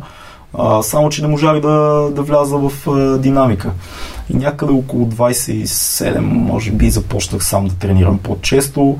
В един момент се запознах с моя приятел, а, силовия атлет Тарек Штели, един изключителен двуметров човек на 140 кг, с огромно сърце и ум и изобщо много як мой приятел, който ми каза, братле, искаш ли да те тренирам? И аз му казах ми, не знам, той викам, значи да. И почнахме да тренираме и Тарик се оказа много як треньор, защото той успя един доста мързелив човек като мен да го мотивира. А, една година, година и нещо, може би, тренирахме заедно, постигнахме резултатите, които искаме. След това се наложи да спра малко, след това продължих. А, в момента това, което да. правя... Това ще те питам, как се грижи себе си? В момента лостове, основно лостове. Mm-hmm. В момента... А хране? Ми, гледам да е чисто, не броя калории, mm-hmm. а, гледам да, да, да се усещам, даже не брои протеин вече. Mm-hmm. А, по-скоро ям на, на усет, като моята, моята цел, а, като имаш преди, че съм мерил, в смисъл аз да, да. Тренировъчен период бях на 250 грама рис на 250 пилешко филе и това е два пъти на ден. Сутринта имаш яйца с увесени ядки, вечерта имаш салата с тежки кюфтета. Тоест това съм правил една година. И, и, и, съм експериментирал с тия неща и знам да, да чистиш, да качваш, ти всички неща са ясни. В момента това, което искам, аз се чувствам добре, нали 70-72-3 кг, напълно окей. Не искам да качвам много, не искам много да свалям надолу, гледам да, да, да, да тренирам на неща, които ме кефят, т.е. хостове, кофи, бодилейт неща. Зимата влизам в фитнес по-често, просто защото е по-тегаво за лостове, но а, основното нещо за мен в момента е работата ми да върви. Аз много снимам. Като снимаш, снимаш примерно 10 дена от 6 сутринта до 8 вечерта. Това, това са моменти, в които не можеш да тренираш. Тоест ти няма как да си на някакъв режим тренировачен, който е тежък. Но в периодите, в които не снимаш, може да потренираш, да се държиш сравнително в кондиция и, и да се чувстваш окей, okay, без да имаш амбиции за бодибилдърски кариери или някакви такива В контекста на здравето. Контекста да. на здравето и на усещането и много важно кой какви контузии имаш, защото аз имам дискова херния, май имам две даже, не съм проверял втората, но подозирам, че нещо се е случило в един момент и това пак в ранните 20-те. Да. да. Добре, а здравето е много важна тема и за мен. Mm. Аз също не се, знаеш, че занимавам и с това. Да. Помагам на хората да се хранят по-съзнато и да а, дългосрочно да, да се чувстват по-добре в тялото си, да са по-функционални. Но ми е интересно и свръхчовеците как, mm. какви неща правят. Това, което ам, има един цитат на Лазар, че не е важно какво едеш 10% от времето, какво едеш 90% от времето. Да. Така че ще използвам него да, да затворя тази тема. И да минем към нещо друго. А, как всъщност озря идеята да правите подкаст, как изобщо създадахте 2200, как му дойде името, да. а, как се прави подкаст в, нали, във вашите очи. Нали, питам те теб, а по-нататък като поканя Цецо и Нел ще го питам. Да, да. А, пак много голяма доза късмет е цялото нещо. Това е много, много на късмет. Първо, с Цецо работихме в една компания, в която аз бях щатния режисьор, той беше главният монтажист, шефа на монтажистите. И а, аз много обичах да, да бягам в неговата монтажна от а, много от хората в тая компания. Да, първо да гледам как монтира и да правим някакви неща заедно и лека по лека почна да си, да си лафиме някакви работи с него и в един момент се сприятелихме много а, и се оказа, че и двамата много се кефиме на подкасти. И си казахме, ми братле, искаш ли си направим подкаст? Технически не ни беше трудно, защото компанията, в която работихме, притежаваше студио и техника, които ние, благодарение на първо на позициите ни в тази компания, благодарение на това, че като цяло това е компания на млади хора, когато, примерно, говорихме с CEO-то на тази компания, с Мария а, а, и, и с шефа на продукция, който отговаря за техниката, просто казахме ми, искаме да си снимаме един подкаст, той си е наш, ама ние си го направим и те казаха, а много яко пичове. и така започна 2200 подкаст. А, в един момент, нали, естествено, всички въпроси, които ние имахме като едни хора, които се занимаваме с кино, телевизия и веб, веднага се появиха ние добри водещи, ще бъдем, как ще се справиме, кой ще каниме, я си направим един примерен списък колко човека знаеме, които му ще дойдат в този подкаст. Как ще се казва подкаст? Въртяхме там две седмици имена, нали, това, това, не, това не, такова. Много помогна това, че ние реално почти по цял ден бяхме заедно. И, и ние лафехме нон-стоп две седмици. Правихме тестове. В един момент, добре, ние ще водиме, кой ще снима. Филката, човек от същата тая компания, който знаем е също наш приятел, който знаем, че се кефи на подкасти. В един момент го дръпнахме, казва, Фил, имаме една идея. Така, мислим да правим един подкаст. Много яко. Ами, ще ни помогнеш технически да си ни оператори и, и на звука.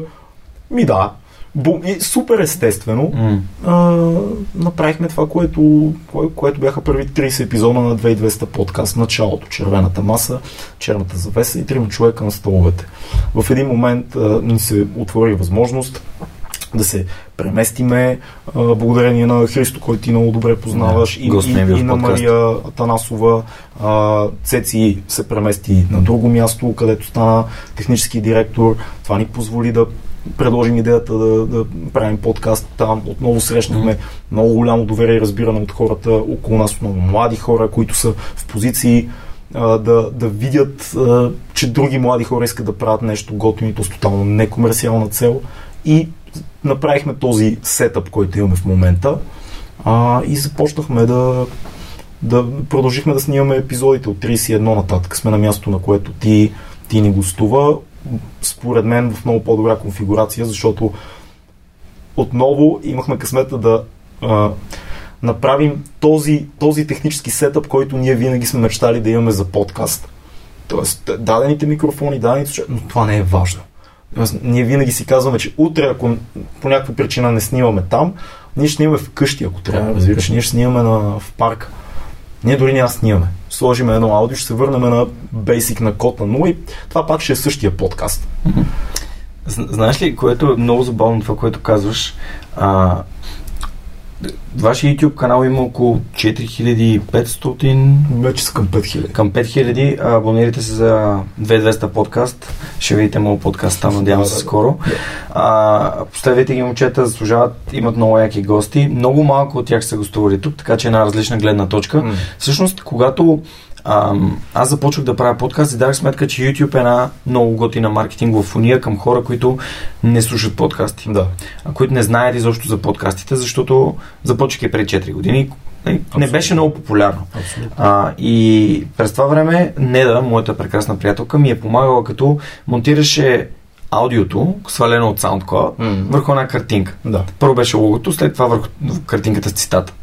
Сам Харис прави така, много световни подкасти правят така, които нямат, нямат видео, отново са качени в YouTube. 1200 последователи имам само с такъв тип съдържание. Супер е това. Което е, а за мен беше такъв, а, както ти каза, wake up call за Мгм. желудката, това е wake up call за мен, че ако има видео, може би хората ще станат повече. И, и, и то ще бъдат повече качествени хора, които слушат, защото аз ви питах имате ли хейтери.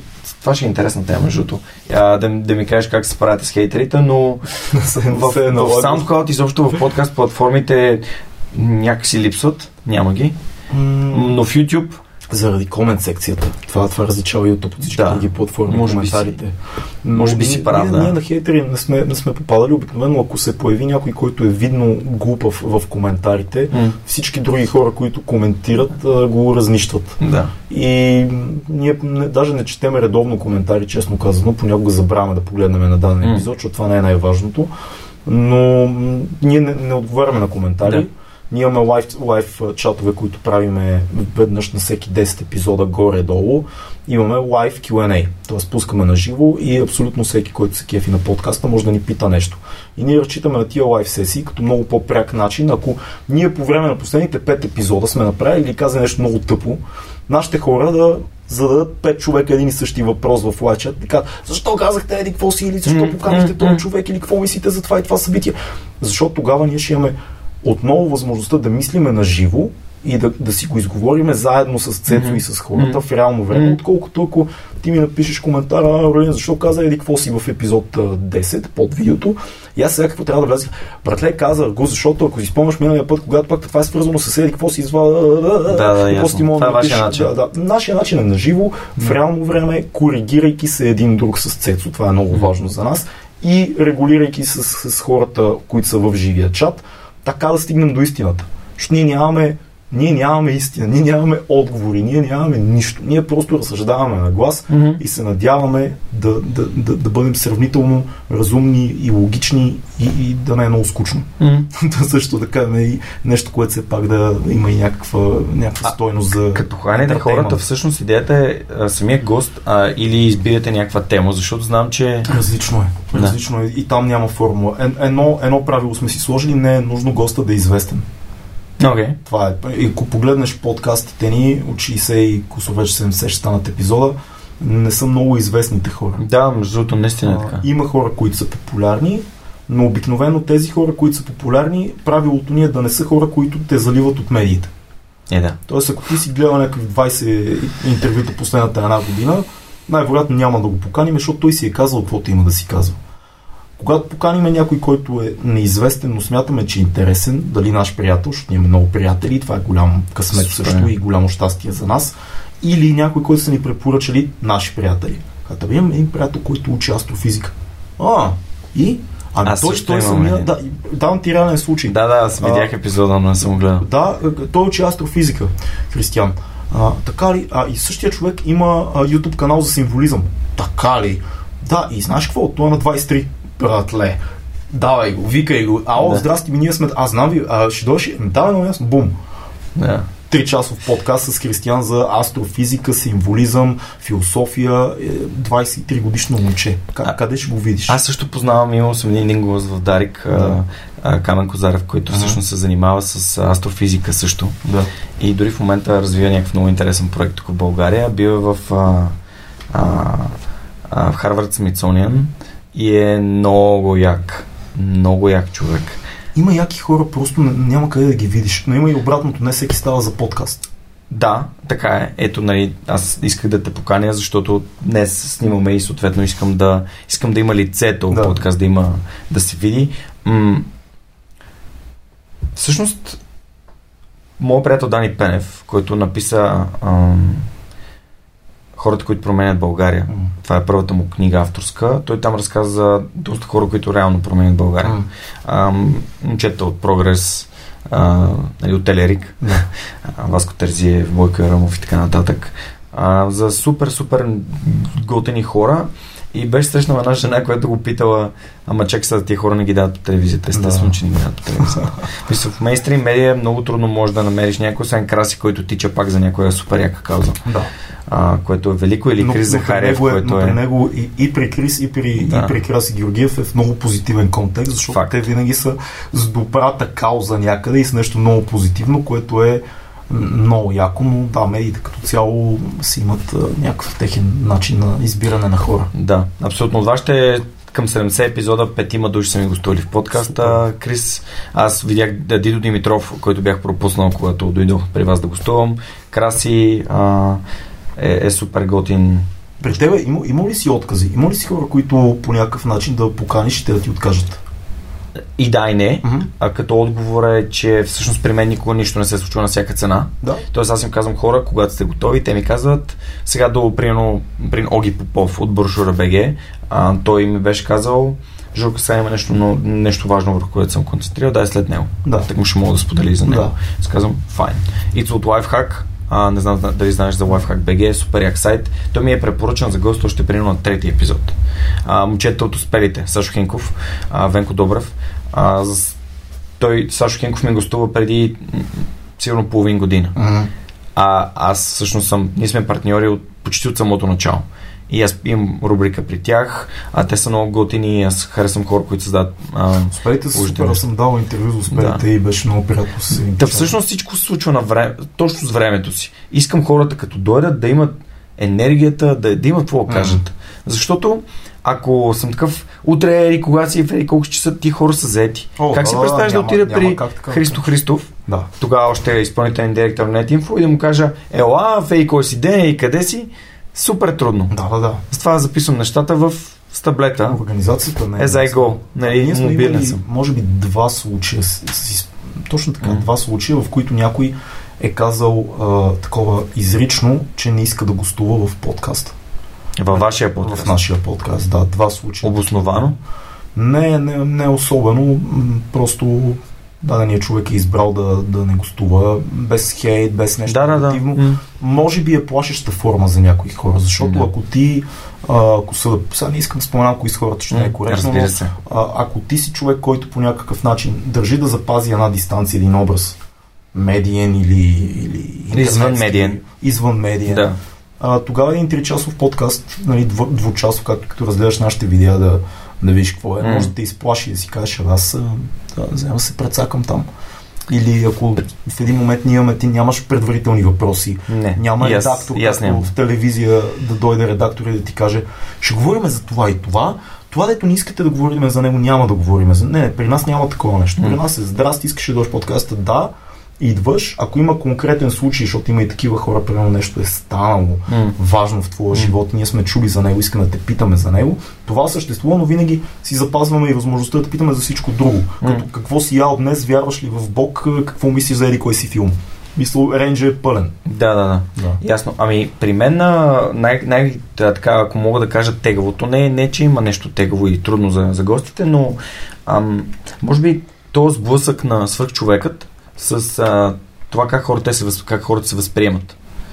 И имам няколко гости, които идват и казват, аз първо съм а, свръх обикновения човек. А сега като Или- съм гост, аз свръх човека ли съм в момента? Свръхчовека си. А, колко ме натоварваш с това ужасно. Вече, вече чувствам а, Не, има, има хора, които а, наистина... атласа върху... Космо, космоса върху мене, планетата на раменете ми. А има хора, които сега осъзнах, че всъщност свръх човека с Георги Ненов, гостът е свръх човек. Не съм свръх човек, която да не е моята камера. Да. Съм, аз съм препатилия човек. Препатили. Георги Ненов с препатилия човек днеска. Да. Добре. А, препателия човек, те само хората, които са, нали, не питай а, старило, питай патило, нали, Да. питай хора, които имат опит. Да. А, всъщност, това е, което ги, ги притеснява. Еми, Свързано е с егото, има много по-смирени хора. Заявката И- е голяма, аз с подкаст. Такава е. Казва с- с- Свръхчовека. Георги Ненов И, свръхчовека едва ли не. Да. Това е, значи ти като дойдеш тук, ти си, ти трябва да, госта ти идва с а, някаква презастраховка, нали, че сега хората очакват аз да кажа нещо много важно и умно Не. и съществено, което ще промени живота им. А има такива хора, които имат такива истории, но примерно ето аз не съм от тях и много други хора също не са такива, да имат някаква тайна или нещо важно. Не, ти само твой експириенс споделяш и това е. Споделяш своя опит и хората се препознават в него.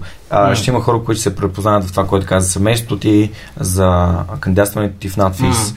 Ще има хора, които ще се препознаят за наркотиците алкохола, било то само за едното или за другото, Да, да. за храната, за тренировките, за осъзнатостта, за това как се събуждаш с някакъв а, здравословен проблем и кажеш, окей, нещо трябва да се промени. М. Ам, за подкастите. Аз между другото исках много силно да, а, да използвам един пример. Окей, а, останахме без звук от, от, от това, но това е... От брошките. бе. Да, явно От кога? издукахме звука, но това върви, така че ще използваме другия звук. То това си хваща сумчето. Да. Ам, рисковете на живото предаване, ето сега първият урок от днес. Ема вие не стримвате, така че си ги насложите. Така е, но все пак е Сега ще да, да е живо. На мен с нощи ми се щупи в ефир стойката на микрофона. Вау. трябваше да изкарам цялата, целият остатък от подкаста, държейки я, да. А пък това не е такъв микрофон за държане. Да. Тежък си е цялата стойка, нали си държиш. Но ето, случват се неща. Да, абсолютно. Да, та всъщност подкаста, за който исках да ти кажа е, не знам, знаеш ли кой е Робърт Родригес? Режисьора. Режисьор. Естествено. Да. Та, а, знаеш за Tools of Titans, инструментите на титаните на Тим Ферис? Книгата му. М, чувал съм, не съм я чел. Окей. Okay. Tools of Titans е, може би към 200 истории, най-добрите според него, които от uh, The Tim Ferriss Show, М. които са групирани в три групи. Uh, health, Wealth и Wisdom, Така. което е здраве, ам, благоденствие, тип Благоденствие, богатство Да, да. и а, мъдрост, където има доста припокривания. И от тези епизоди той, а, всъщност от самата му книга, която е създал, е а, записал нещо като подкасти, в които различни нарейтъри разказват за, четат от книгата или разказват за този епизод. И за Робърт Родригес беше супер интересно това, че той създаде Омарячи е така на майтап за 7000 долара бюджет. И той Абе, то не е на майтап. Той така го разказва сега за Да. тази история. Той го Да. разказва, че е на майтап, ама им се разказва играта. Да, да, да. да. Било е много тегаво, но наистина е за, за, този, за този бюджет. Той е много луд човек. Да, да, да. Той е луд. Има и предвид, че те с Тарантино са си ей така двамата като братчета, Да. но Родригес е откачен. И той прави кино на живот и смърт. Да, да. Да. Чу, а, и това, това става ясно. А, особено любима част от този разговор ми е когато го пита, добре, как успяваш да пишеш сценарии, да, да си режисьор, да правиш постерите на филмите, всички тези неща. И той казва, не, аз не съм, аз не съм този човек. Аз водя креативен живот. Да. Това е което правя. Аз нямам професия, аз водя креативен живот. Правя неща, които, които му а, отприщват креативността. А, примерно разказа за историята как а, е създал Sin City и бил поканен от, не си спомням кой там, някакъв друг велик режисьор, да, да снима филм в една стая. Има четири стаи, четири филма.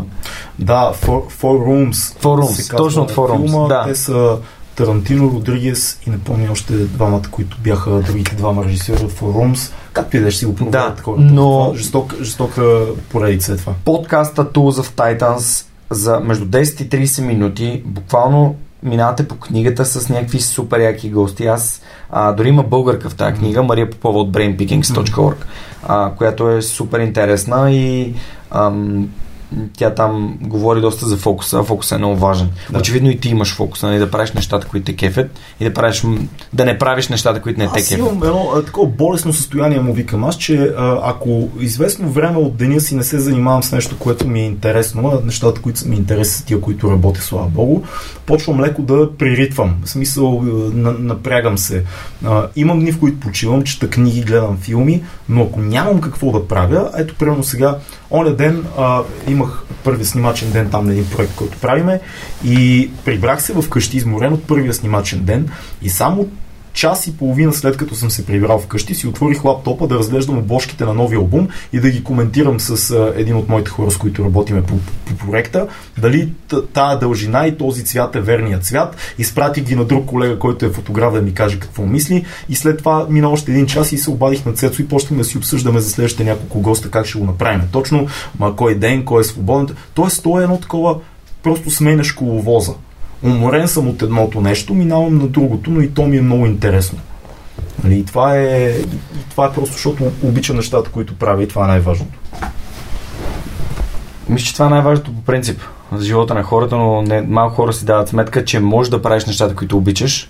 Ми, А, казахме ти как работата- разказва Работата това. е много важна. В смисъл, хората не си дават сметка, че ако успееш да превърнеш неща интересни за теб в професия, имаш много голям шанс да живееш сравнително прият, приятен живот. Сравнително казвам, Мгм. защото имаш много битки в това, защото обикновено приятните неща са трудни за изкарване, да се изкарат пари от тях, както е с нещата, които и аз правя също, но а, по-голямата част от деня ти минава в изкарване на някакви пари.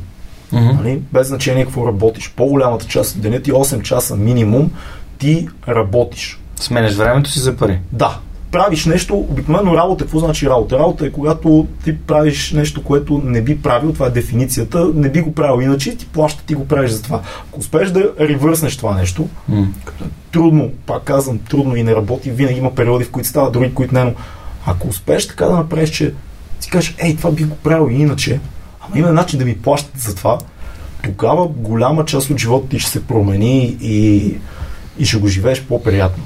Защото малко време имаш с близките си в деня, малко време М. имаш за почивка, за сън, храна, мейнтененс, някакъв, нали, тренировка, биене на съдове, пранета, работи, чистене. И имаш едно много голямо време от деня, в което ти трябва да изкараш пари, защото живеем в пазарна економика. Никой няма да ти ги даде така. Трябва да размениш труда си. Те труда да е нещо, което те кефи. А дори да не е, бачкай това, дето не те кефи, борейки се да стигнеш до това, което те кефи. Той използвай М. го като стъпало. Аз така направих. Всъщност подкаста ми започна докато ходех на работа. Да, и си казах, окей, ходя си на работа, точно, си. точно такава история. Ами, м, страх ме е. Според мен доста хора ги е страх да, да напуснеш а, добре платената си работа, за да правиш нещо, което те кефи. Абсолютно. Още по-малко, когато нямаш опит как да монетизираш, изобщо да... Но при теб не се е нещо- случило веднага. Ти си имал две години в Ама които... аз знаех, че то няма да случи веднага. Да. То беше нереалистично е да напуснеш работа, за да стартираш блог или, блог или подкаст и да кажеш от утре ще изкарвам пари. Това е нереалистично. То не работи така. Да. То работи по следния начин. Създаваш съдържание още и още и още и още и още. И когато вече имаш една основа от съдържание, тогава идва някой и казва това, което правиш е много яко. Аз мога ли по някакъв начин да, да ти помогна, но Да. без да се меся в това, какво съдържание създаваш. Най-важното нещо. Най-важното условие, да Аз, се меси. аз ти казах и като гостувах в 2200. А, осъзнаването, когато отивах на среща с Сицо, Да. че някой може да ми предложи пари за подкаста, ме доведе до осъзнаването, че това би ме лишило от това да съм капитан на моя си кораб. Да. И да изпълнявам просто да съм yes, Sir General Sir и да карам натам на Аз къде някой казах и нашия пример. Ние от Да. началото имаме хора, които ни помагат. Да. М. Нито един от тия хора в нито един момент не е обсъждал с нас съдържание, дължина, визия, М, гости, м, м. какво говориме. Ние, както казах, понякога говорим много политически неща и сме крайни за някои наши позиции, без да твърдим, че са най-разумните и най-верните, но казваме това, което мислим. Нито един от хората, които ни е помагал да се случи този подкаст, М. не си е дори помислял да ни каже нещо свързано с съдържанието и това е много важно. Много. Много ми хареса това, което каза преди малко за, за нещата, които правиш и че така чувстваш ги се едно по никакъв начин не ти тежат. Аз затова не обичам да използвам Не, думата работа в контекста на... те тежат, но ето ще ти дам един много лесен пример за нюанса на това нещо. Ням, много, почти няма режисьори в България, може би са няколко, борят със сигурност на пръстите на едната ръка, които да работят снимане на филми. Това да снимаш филм, това да е киното, да е основното ти занимание като режисьор, това е лукс, който в нашата държава има 3-5 човека.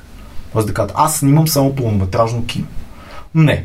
Повечето режисьори снимат или клипове, или телевизионни сериали, Реклами. или реклами, или а, предавания, или каквото искаш, просто формати, веб, телевизионни и така нататък. И се борят да стигнат в някакъв момент до филм, може би втори, трети, пети, защото е изключително сложно това нещо и отнема много пари и време, наистина много скъпо нещо е киното, в стотици хиляди, в милиони се измерва бюджета на един филм, но ти работиш други неща. И ако някой си представя, че като стане режисьор, той изведнъж ще почне да прави филм след филм, нали, като Тарантино, такива success stories, и, и живота му ще е една безкрайна поредица от пълнометражни филми. Не. Животът ти обаче може да бъде да бъдеш на снимки, на монтажи, на сценарии за различни формати, не винаги ще са приятни, понякога ще са мейнстрим неща, понякога ще са неща, които ти не, дори не би гледал. М. Но там е предизвикателство. Ти пак изпълняваш професията, ти не работиш продавач в магазин.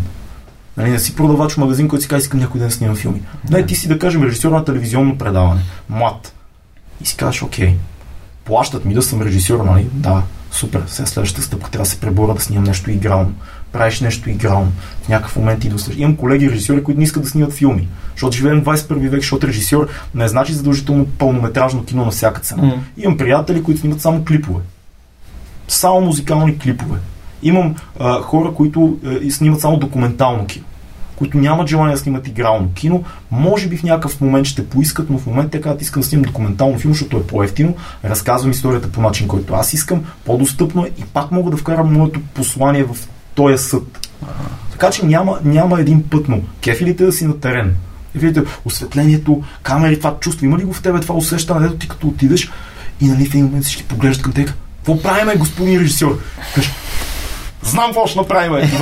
не знам какво ще направим, но, но ще ви предложа една да. страшна идея и стискам палци, ще умра от напрежение дали ще стане. Да. И после, ако е гадно, му ще ми каже, това беше много тъпо, но добре, че каза нещо, не мълча.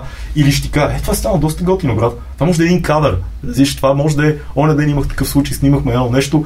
Имаше един кадър в началото на деня, който като свърши целият ден и операторът дойде и а това в началото, е, го снимахме, стана много яко. Нали? Така и, ти, и, това ви, и това ви движи. Да супер ще е всички да направим пълнометражни филми, да. но това е много скъпо. А и не винаги е задължително това да става в този вид. Сега с интернет нещата са малко, виждаш, пада бюджета на техниката, има альтернативни начини. Mm. Хората свикнаха да приемат като артистично решение. Ако филма не изглежда по холивудски, това значи, че е лош филм. Ако нямаш най-големите звезди в него, това не значи, че е лош филм. Да. Аз хората почнаха да си обогатяват много културата. Не е задължително да беше кината винаги. Прекрасно. Аз съм имал късометражни филми на големи прожекции в кина, в кинозали. Уникално чувство е. Но задължително ли е? Не. Mm. Това е би било добре да стане, но не това те движи. Не да отидеш да ти, ти изпляска там, да идеш кажеш, а, ето го режисьор. Не, не е това. Чувството, okay. чувството. Да, аз всъщност да, да, затова исках да те, да те сдвижа в тази посока, защото за мен подкаста не е работа. О, и да. когато някой намери това, което не е работа за него, но то реално е работа и да. създава стойност за другите. Но трябва да гледате на него като работа. Трябва да, да си кажете, не, не е работа, отговорно. но да професионално. Да, професионално е отговорно, да. но може, защото все повече забелязвам хората как примерно най-добрият пример, говорихме с теб за диетата и за режима. Диета значи едно, да. за друг значи друго. А, по същия начин работа. Какво значи за един човек работа? Труд. Труд извали от трудно. А, има някакви неща, през които ние сме преминали като деца и всъщност си ги носим като багаж. Точно така. И хубаво да, да сме по-осъзнати за тях.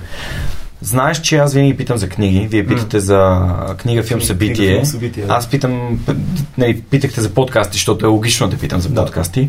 А сега те питам за книги. Има ли книги, които би препоръчал на хората да, да, да прочитат? Да, доста. А, да изслушат. Чакай да видим слушаш. последно, да видя какво е интересно за мен. Аз в момента чета а, Хавра. Okay. А, жестока, жестока книга, която а, разказва две паралелни... Захари Карабаш За, Захари Карабашлиев, точно така, която разказва две паралелни истории. Едната е в сегашното, другата е в миналото, в 18 век и а, смятам, че е много, много яка книга. Мен лично ме държи. Тя не е малка, тя е доста дебеличка, но това няма никакво значение. Mm. Книгата те носи. Препоръчвам я с две ръце, хавра. Жестоко обложка има, червен кавър има страхотен. Mm. А, да, защото хавра е парче земя, реално парче почва. Това е много важен момент в, в романа, защото всичко се върти около едно парче земя на дедите на главния герой. И, и така, това е супер книга. А, преди това прочетох една класика, която не бях чел, а, Повелителя на мухите. На, на Голдин. Силна книга. Да, жестока книга. Малко тежка. Ма, зависи от къде идваш. А, когато си минал през а, Достоевски и, и Архипелага, вече няма тежки книги. Абсолютно всичко, съм съгласен всичко е леко след тия две книги, а, които изискват нали, да. наистина тежки. И Престъпление и наказание не е лека книга. И а, Брати Карамазови, това не са леки книги, те са много интересни. Пак за Архипелага, да, Голака вече тя е, не, четеш нещо средно между романи и документалистика. А препоръчаш ли а, Достоевски и Гулак? С две ръце. А, Гулака трябва да назрее време за човек за тази книга. Mm-hmm. Иван Денисович Иван е много по, по-добро начало, да. по-добър влизане в, в, в служеници на Иван Денисович, но за мен Гулака беше по-силната книга. Mm-hmm. Защото там ниво, там липс, липсата на това умекотяване, което има в Иван Денисович, тази художественост е много по-малка в Гулак. И, и това те кара да настръхнеш много повече. Чел ли си Виктор Франка? А, да, разбира се. Според мен на такъв тип последователност би била така по, по-поносима от, mm. а, от Виктор Франкъл, мен също Meaning, човек търсен на смисъл към Иван Денисович да. и оттам датка вече към, към Голак. Но аз Голак сега трябва да я започна, защото не съм я чел. Да, тя, тя се чете на бавно, части, постепенно. Аз се прочетох за една година тази книга, mm. лека по лека, давах си паузи между нея. Имам, имаше места, които прескачих, имаше чисто исторически mm. моменти. Примерно има 30 страници, в които Солженицин описва историята на типа огради, а, които се използват за голаците в Русия и как а, в Съветския съюз mm. и как еволюира оградата. И сега хубаво ще прочетеш примерно първите 10 страници от това, като виж главата, като погледнеш, имаш още 30 страници описание на историята на оградата нали, това естествено води до нещо, не е просто така. Това ти обяснява, че всъщност той прави паралел между осложняването на типа ограда и охраната с затягането на властта. И това е много важно. Има не места, или, да или примерно той прави един списък с а, историята на руските генерали по, по, по имперско време, как mm. това преминава, какво се случва с болшевиките, когато атакуват тия генерали, кои от тях минават на страната на, на социализма, кои от тях се бунтуват, кои са изпратени на война в Германия, кои са се върнали, като се върнат, колко са обявени за предатели и така нататък.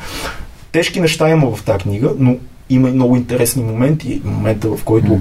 той ти разказва неговата лична история и ти обяснява мен велики цитати от тази книга, че линията между доброто и злото минава в сърцето на всеки човек, не е на нито една а, а, граница, не е на нито една бойна територия, той е в сърцето и, и моментите, в които си най-притиснат, ти разбираш къде е тая линия и ти взимаш това решение. Няма добри хора и лоши хора. Има, нали, всички постоянно сме разкрачени между някакви малки избори. Това е велико. Да, Солженицин е... Колкото и да го критикуват, това е много голяма тема, защото той е много критикуван за по-късните си книги, в които има сериозен антисемитизъм. Той бяга. Той, той, той, бяга от Русия. Той бяга, но, но те го критикуват много за антисемитизъм. Това е основната критика към Солженицин, защото той обвинява евреите за възникването на Съветския съюз. Няма перфектни хора. Мисъл, няма, няма такива хора, които да си кажем, това е месията, нали? Не, всеки е, всеки луц номер си. Значи всъщност аз така малко накрая, като дочитах престъпление и наказание, имаше някакви моменти, които наистина много ми така тежаха и прецъквах през една-две страници. Това е възможно, няма нищо лошо. Да, и единствената книга, която съм пропускал, примерно повече от няколко страници едно след друго е последната част на А това си прави рамене на Айн Ранд. Не се ме чел между другото. Препоръчвам ти. Чел цитати от Айн Ранд. Препоръчвам ти А това си прави рамене. Аз си бях... Мислих да, да почвам избора, но така и не, не съм стигнал до нея все още. А, та, там имаше именно обращение от главния герой, вече в третата книга, когато става ясно какво се случва, няма ти казвам да не спойвам, но там пак има, има политика. Има политика и економика, как работят, как работи, а, какъв е пазарният принцип да. и какъв е принципа на за всички трябва да има по-равно. Така, да. А, ще изкефи според мен със сигурност. Тази книга не случайно свръх човека, нали, логото му да, е да. символ на Атлас, който човек, който държи целия свет в проблемите си. А, там имаше, той разказва някакви неща, прави едно интервю и разказва и той разказва всъщност какво случва в книгите и да, не нямаш как да минава. Един какво друго да препоръчваме нещо по-нетипично. А, Калин Терзийски, любим мой okay. български писател, има, той, той има много доста Актьор. книги, а, известни книги и... А, той не е ли актьор? Не, Калин Врачански е актьор, Калин Терзийски е писател. А, мисля, че не се е снимал Калин Терзийски в нищо голямо. Към а, да. Да, да, Калин Терзийски да, да. има много хубава негова книга, която слушах аудио. Mm-hmm. Аудио вариант, която се казва Войникът която е страхотна, защото той а, разказва как заедно с един негов приятел от казармата, вече в 40-те си години правят едно пътуване от София до Шумен през зимата. Качват се в една кола. Защо отиват в, в Шумен? Защото имат участие. Единия, нашия герой Калин Терзийски, главния, който е писателя, mm. ще чете стихове, а неговия приятел, Жоро ли се казваше, как се казваше приятел му в книгата, вече не си спомням, а, той пък ще стои, той е китарист и ще свири на китара, докато той чете стиховете. Mm-hmm. И това цялото много снобско нали, звучи, но всъщност те са едни 40 годишни пичове с разводи, които са били а, войници заедно в, на 18 и докато пътуват и се карат за разни неща и си говорят, постоянно си спомнят, като са били в казармата, какво е било. Супер яка книга, много мъжка книга. Всеки си има от тях гледните точки към живота, смъртта, алкохолизма, битките, семейството. Единия е, има жена, другия се развел с жена си, живее с някаква 20 годишна мацка.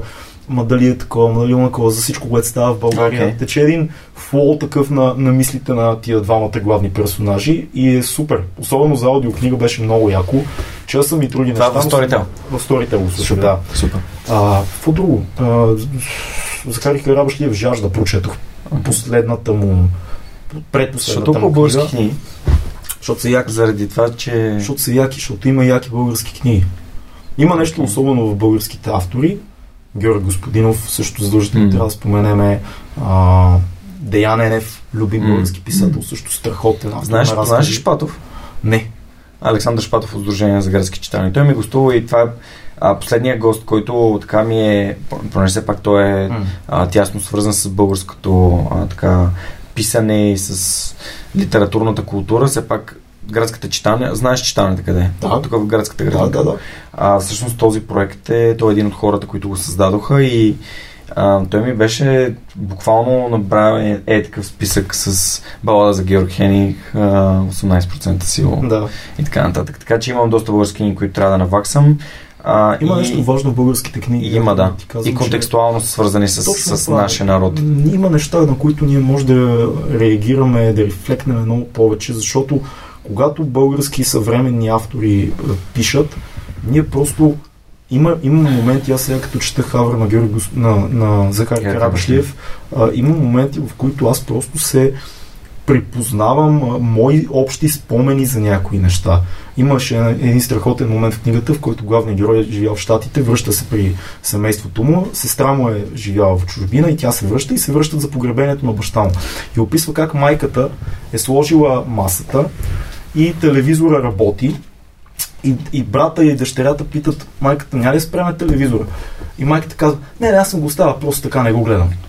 Просто за фон колко български семейства познаш, колко родители познаш, от моята майка е абсолютно същата, които казват, телевизора си работи за фон. Това е толкова типично малко дребно наблюдение, което ние имаме, разбираш, mm. ние като поколение за нашите родители. Mm. Сестра ми, която живее в чужбина, като си дойде с нейния съпруг тук, и аз съм бил свидетел на този разговор, как като се събереме при майка ми в Надежда, и сестра ми каза, а майче телевизора ще спрем. Не, той, той, той, той си работи. Той си работи, да, да си говори нещо там.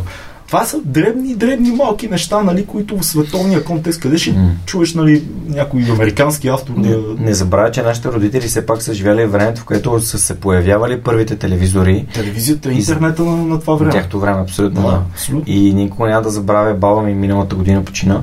А, тя ме беше питала, може би било 2014 mm. година, Uh, седнал съм да вечерям нещо, хапвам. Тя, понеже uh, помагаше нали, на, на баща ми за доглеждането на брат ми. Да и живееше вкъщи и, и аз сядам, хапвам и ставам. Тя каза, ма, ти що не гледаш телевизия? Не, не се ли интересуваш какво се случва в тази държава? Да, да, да. да. И аз казах, баба, това, което се случва в тази държава, не е това, което дадат по телевизията. Факт. Така че в тяхната глава малко или много, нали, на предишното и по-предишното поколение. Представяш си, като станеме, да стигнем до тия години, сме живи и здрави, примерно 80-90, или сме такива в нета, нали, да, да. ще имаме, ще видим телефона вече е като парченце, такова прозрачна пластмаса някаква, но така и гледаме и се информираме, а нашите внуци с такива дядо, защо си в интернет, влез в невралната мрежа, в която сме всички, тук всичко е лъжа в този олдскул вестник, който четеш. Всичко е в момента телепатия, нали, живим, какво ще има някакви неврони, такива много по-бързи от нет връзка. Това е като цитата на Иван Вазов, не вярвай на всичко, което четеш в интернет. Това е видял нещата. Да, да, добре. М- отиваме към, към финала на нашия разговор. Аз мисля, че покрихме всички теми. Говорихме за, за твой професионален път. В момента говорихме си за рапа и за, за посланието. Интересно ли става? Ми, според мен става много яко и се радвам, че, че точно ти така ми а, гостуваш днес, за да, за да обиграем едно такова. Защото аз да ти призная, си наруших едно правило да дойда при теб, защото аз от известно време съм решил почти да отказвам всичко възможно, в което ме канят, защото имаме наш подкаст и защото смятам, че прекалено нагло идва от моя страна да се появявам и по някакви други места. А, не отказвам на моя приятел Илю, защото да. не е приятел, защото прави хип-хоп подкаст, което е много профилирано. Юмрук, да. Шаут за Илю. А, там не отказвам, защото винаги си говорим говорим за рап, има конкретни неща и той ме кани винаги с цел и с повод.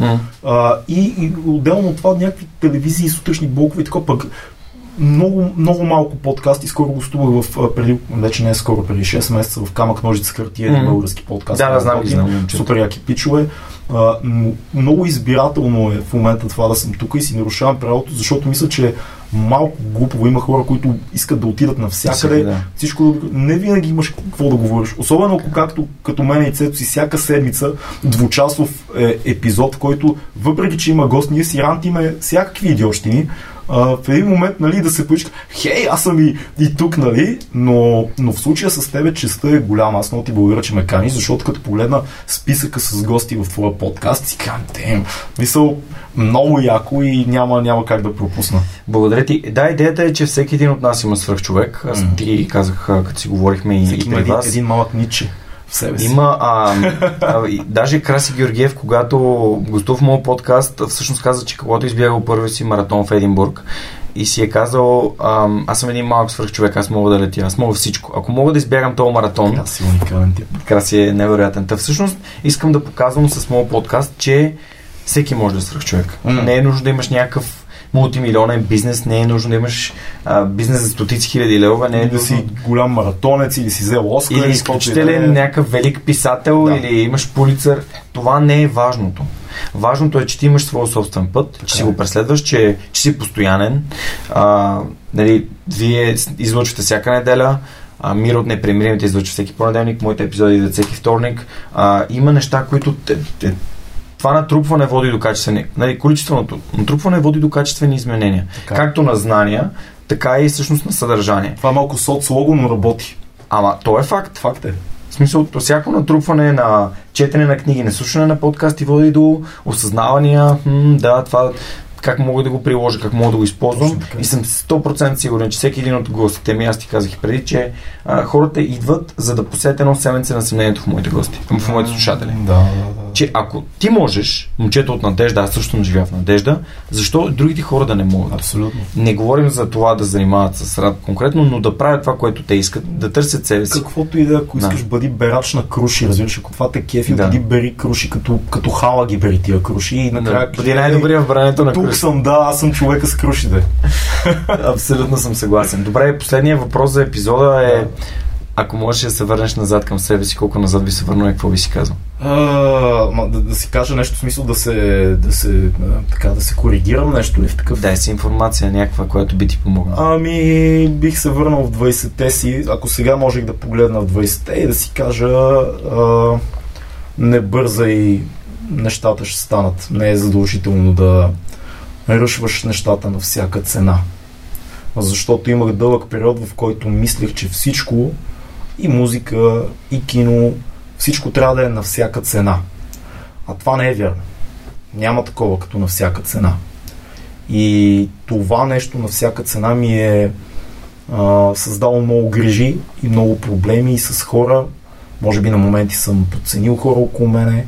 Не съм се не съм проявявал разбиране към това, че хората около мен не винаги имат същата цел като мене. Не винаги а, моето, моята цел е тяхната и, и не винаги всички трябва да се напаснат по тебе. И не винаги света трябва да мисли, че твоето нещо е най-важното в момента.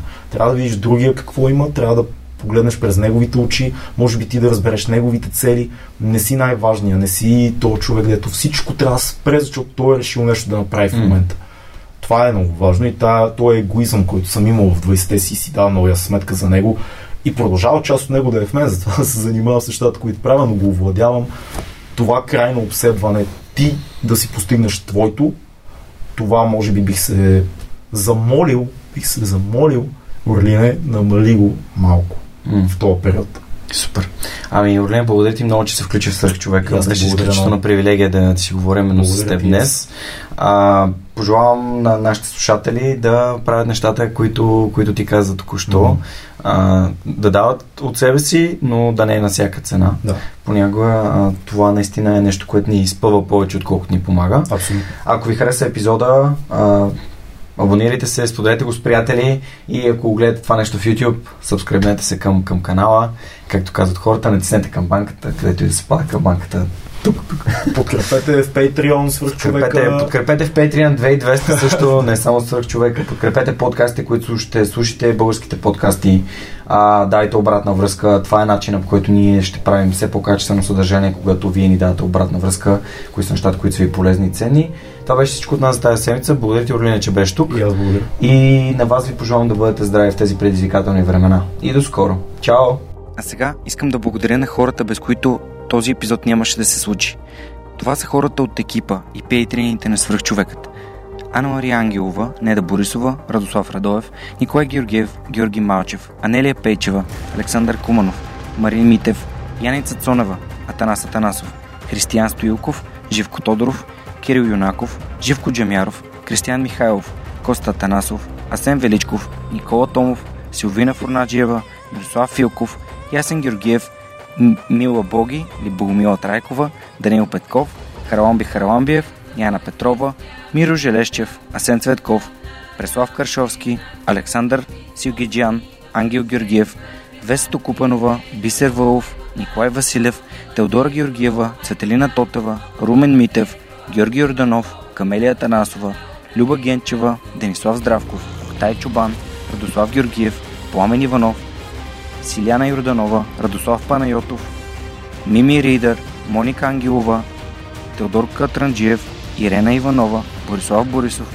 Мария Дилова, Ина Тодорова, Любо, Ги... Любо Киров, Нина Проданова Йоцева, Диана Рангелова, Нетко Христов, Игнат Ганев, Мартина Георгиева, Андриан Голяшки, Митко Василев, Симон Дакова, Роберта Костадинова, Лиляна Барон, Милена Младенова, Христо Бакалов, Николай Маринов, Светослав Маринов, Семра Кафа, Велизар Ганчев, Ели Спасова, Елица Куманова, Цветомир Цветков, Александър Александров, Енчо Боев, Стани Цветанова, Ивайло Янков, Деница Димитрова, Георги Москов, Поменка Матеева, Даниел Гошев, Юлиана Андреева, Кристиян Вълов, Мария Тодорова, Емилиан Николов, Нели Димитрова, Надежда Гешева, Джанер Кафеджи, Георги Генов, Димитър Дечев, Георги Капизин, Константин Пеловски, Мишо Касапинов, Александър Гиновски, Джейн Димитрова, Ивелин Стефанов, Ивайло Методиев, Иван Игнатов, Борислав Дончев, Рифито Балакчи,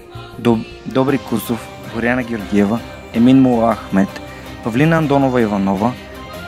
Таня Панайотова, Радислав Данев, Христо Ангелов Христов, Даниел Гочев, Ана Андонова, Невена Пеева Тодорова, Атанас Деневски, Мартин Ангелов, Марияна Лозанова, Андрей Гозданов, Ивайло Кенов, Лиляна Батолова, Маргарита Троянска, Димитър Куртев, Александър Гене, Галин Стефанов, Константин Спасов, Катя Апостолова, Павлина Маринова, Борислав Сандев, Тодор Петков, Мирослав Моравски, Яна Мечкова, Мартин Петков, Яне Джуров, Ива Белчев, Иван Белчев, извинявам се, Лачезар Димитров, Евелина Костадинова, Кристияни Берик, Майя Йовчева, Мартин Бенков, Йордан Димитров, Райко Гаргов, Ивайло Христов, Християна Василева, Ани Вияр, Филип Алексиев, Борис Тилов, Вик Калчев, Камен Стойков и Вели Енчев. Разбира се и Любен Василев, както и другите хора, които нямат фейсбук профили, но а, подкрепят свръх човека всеки месец.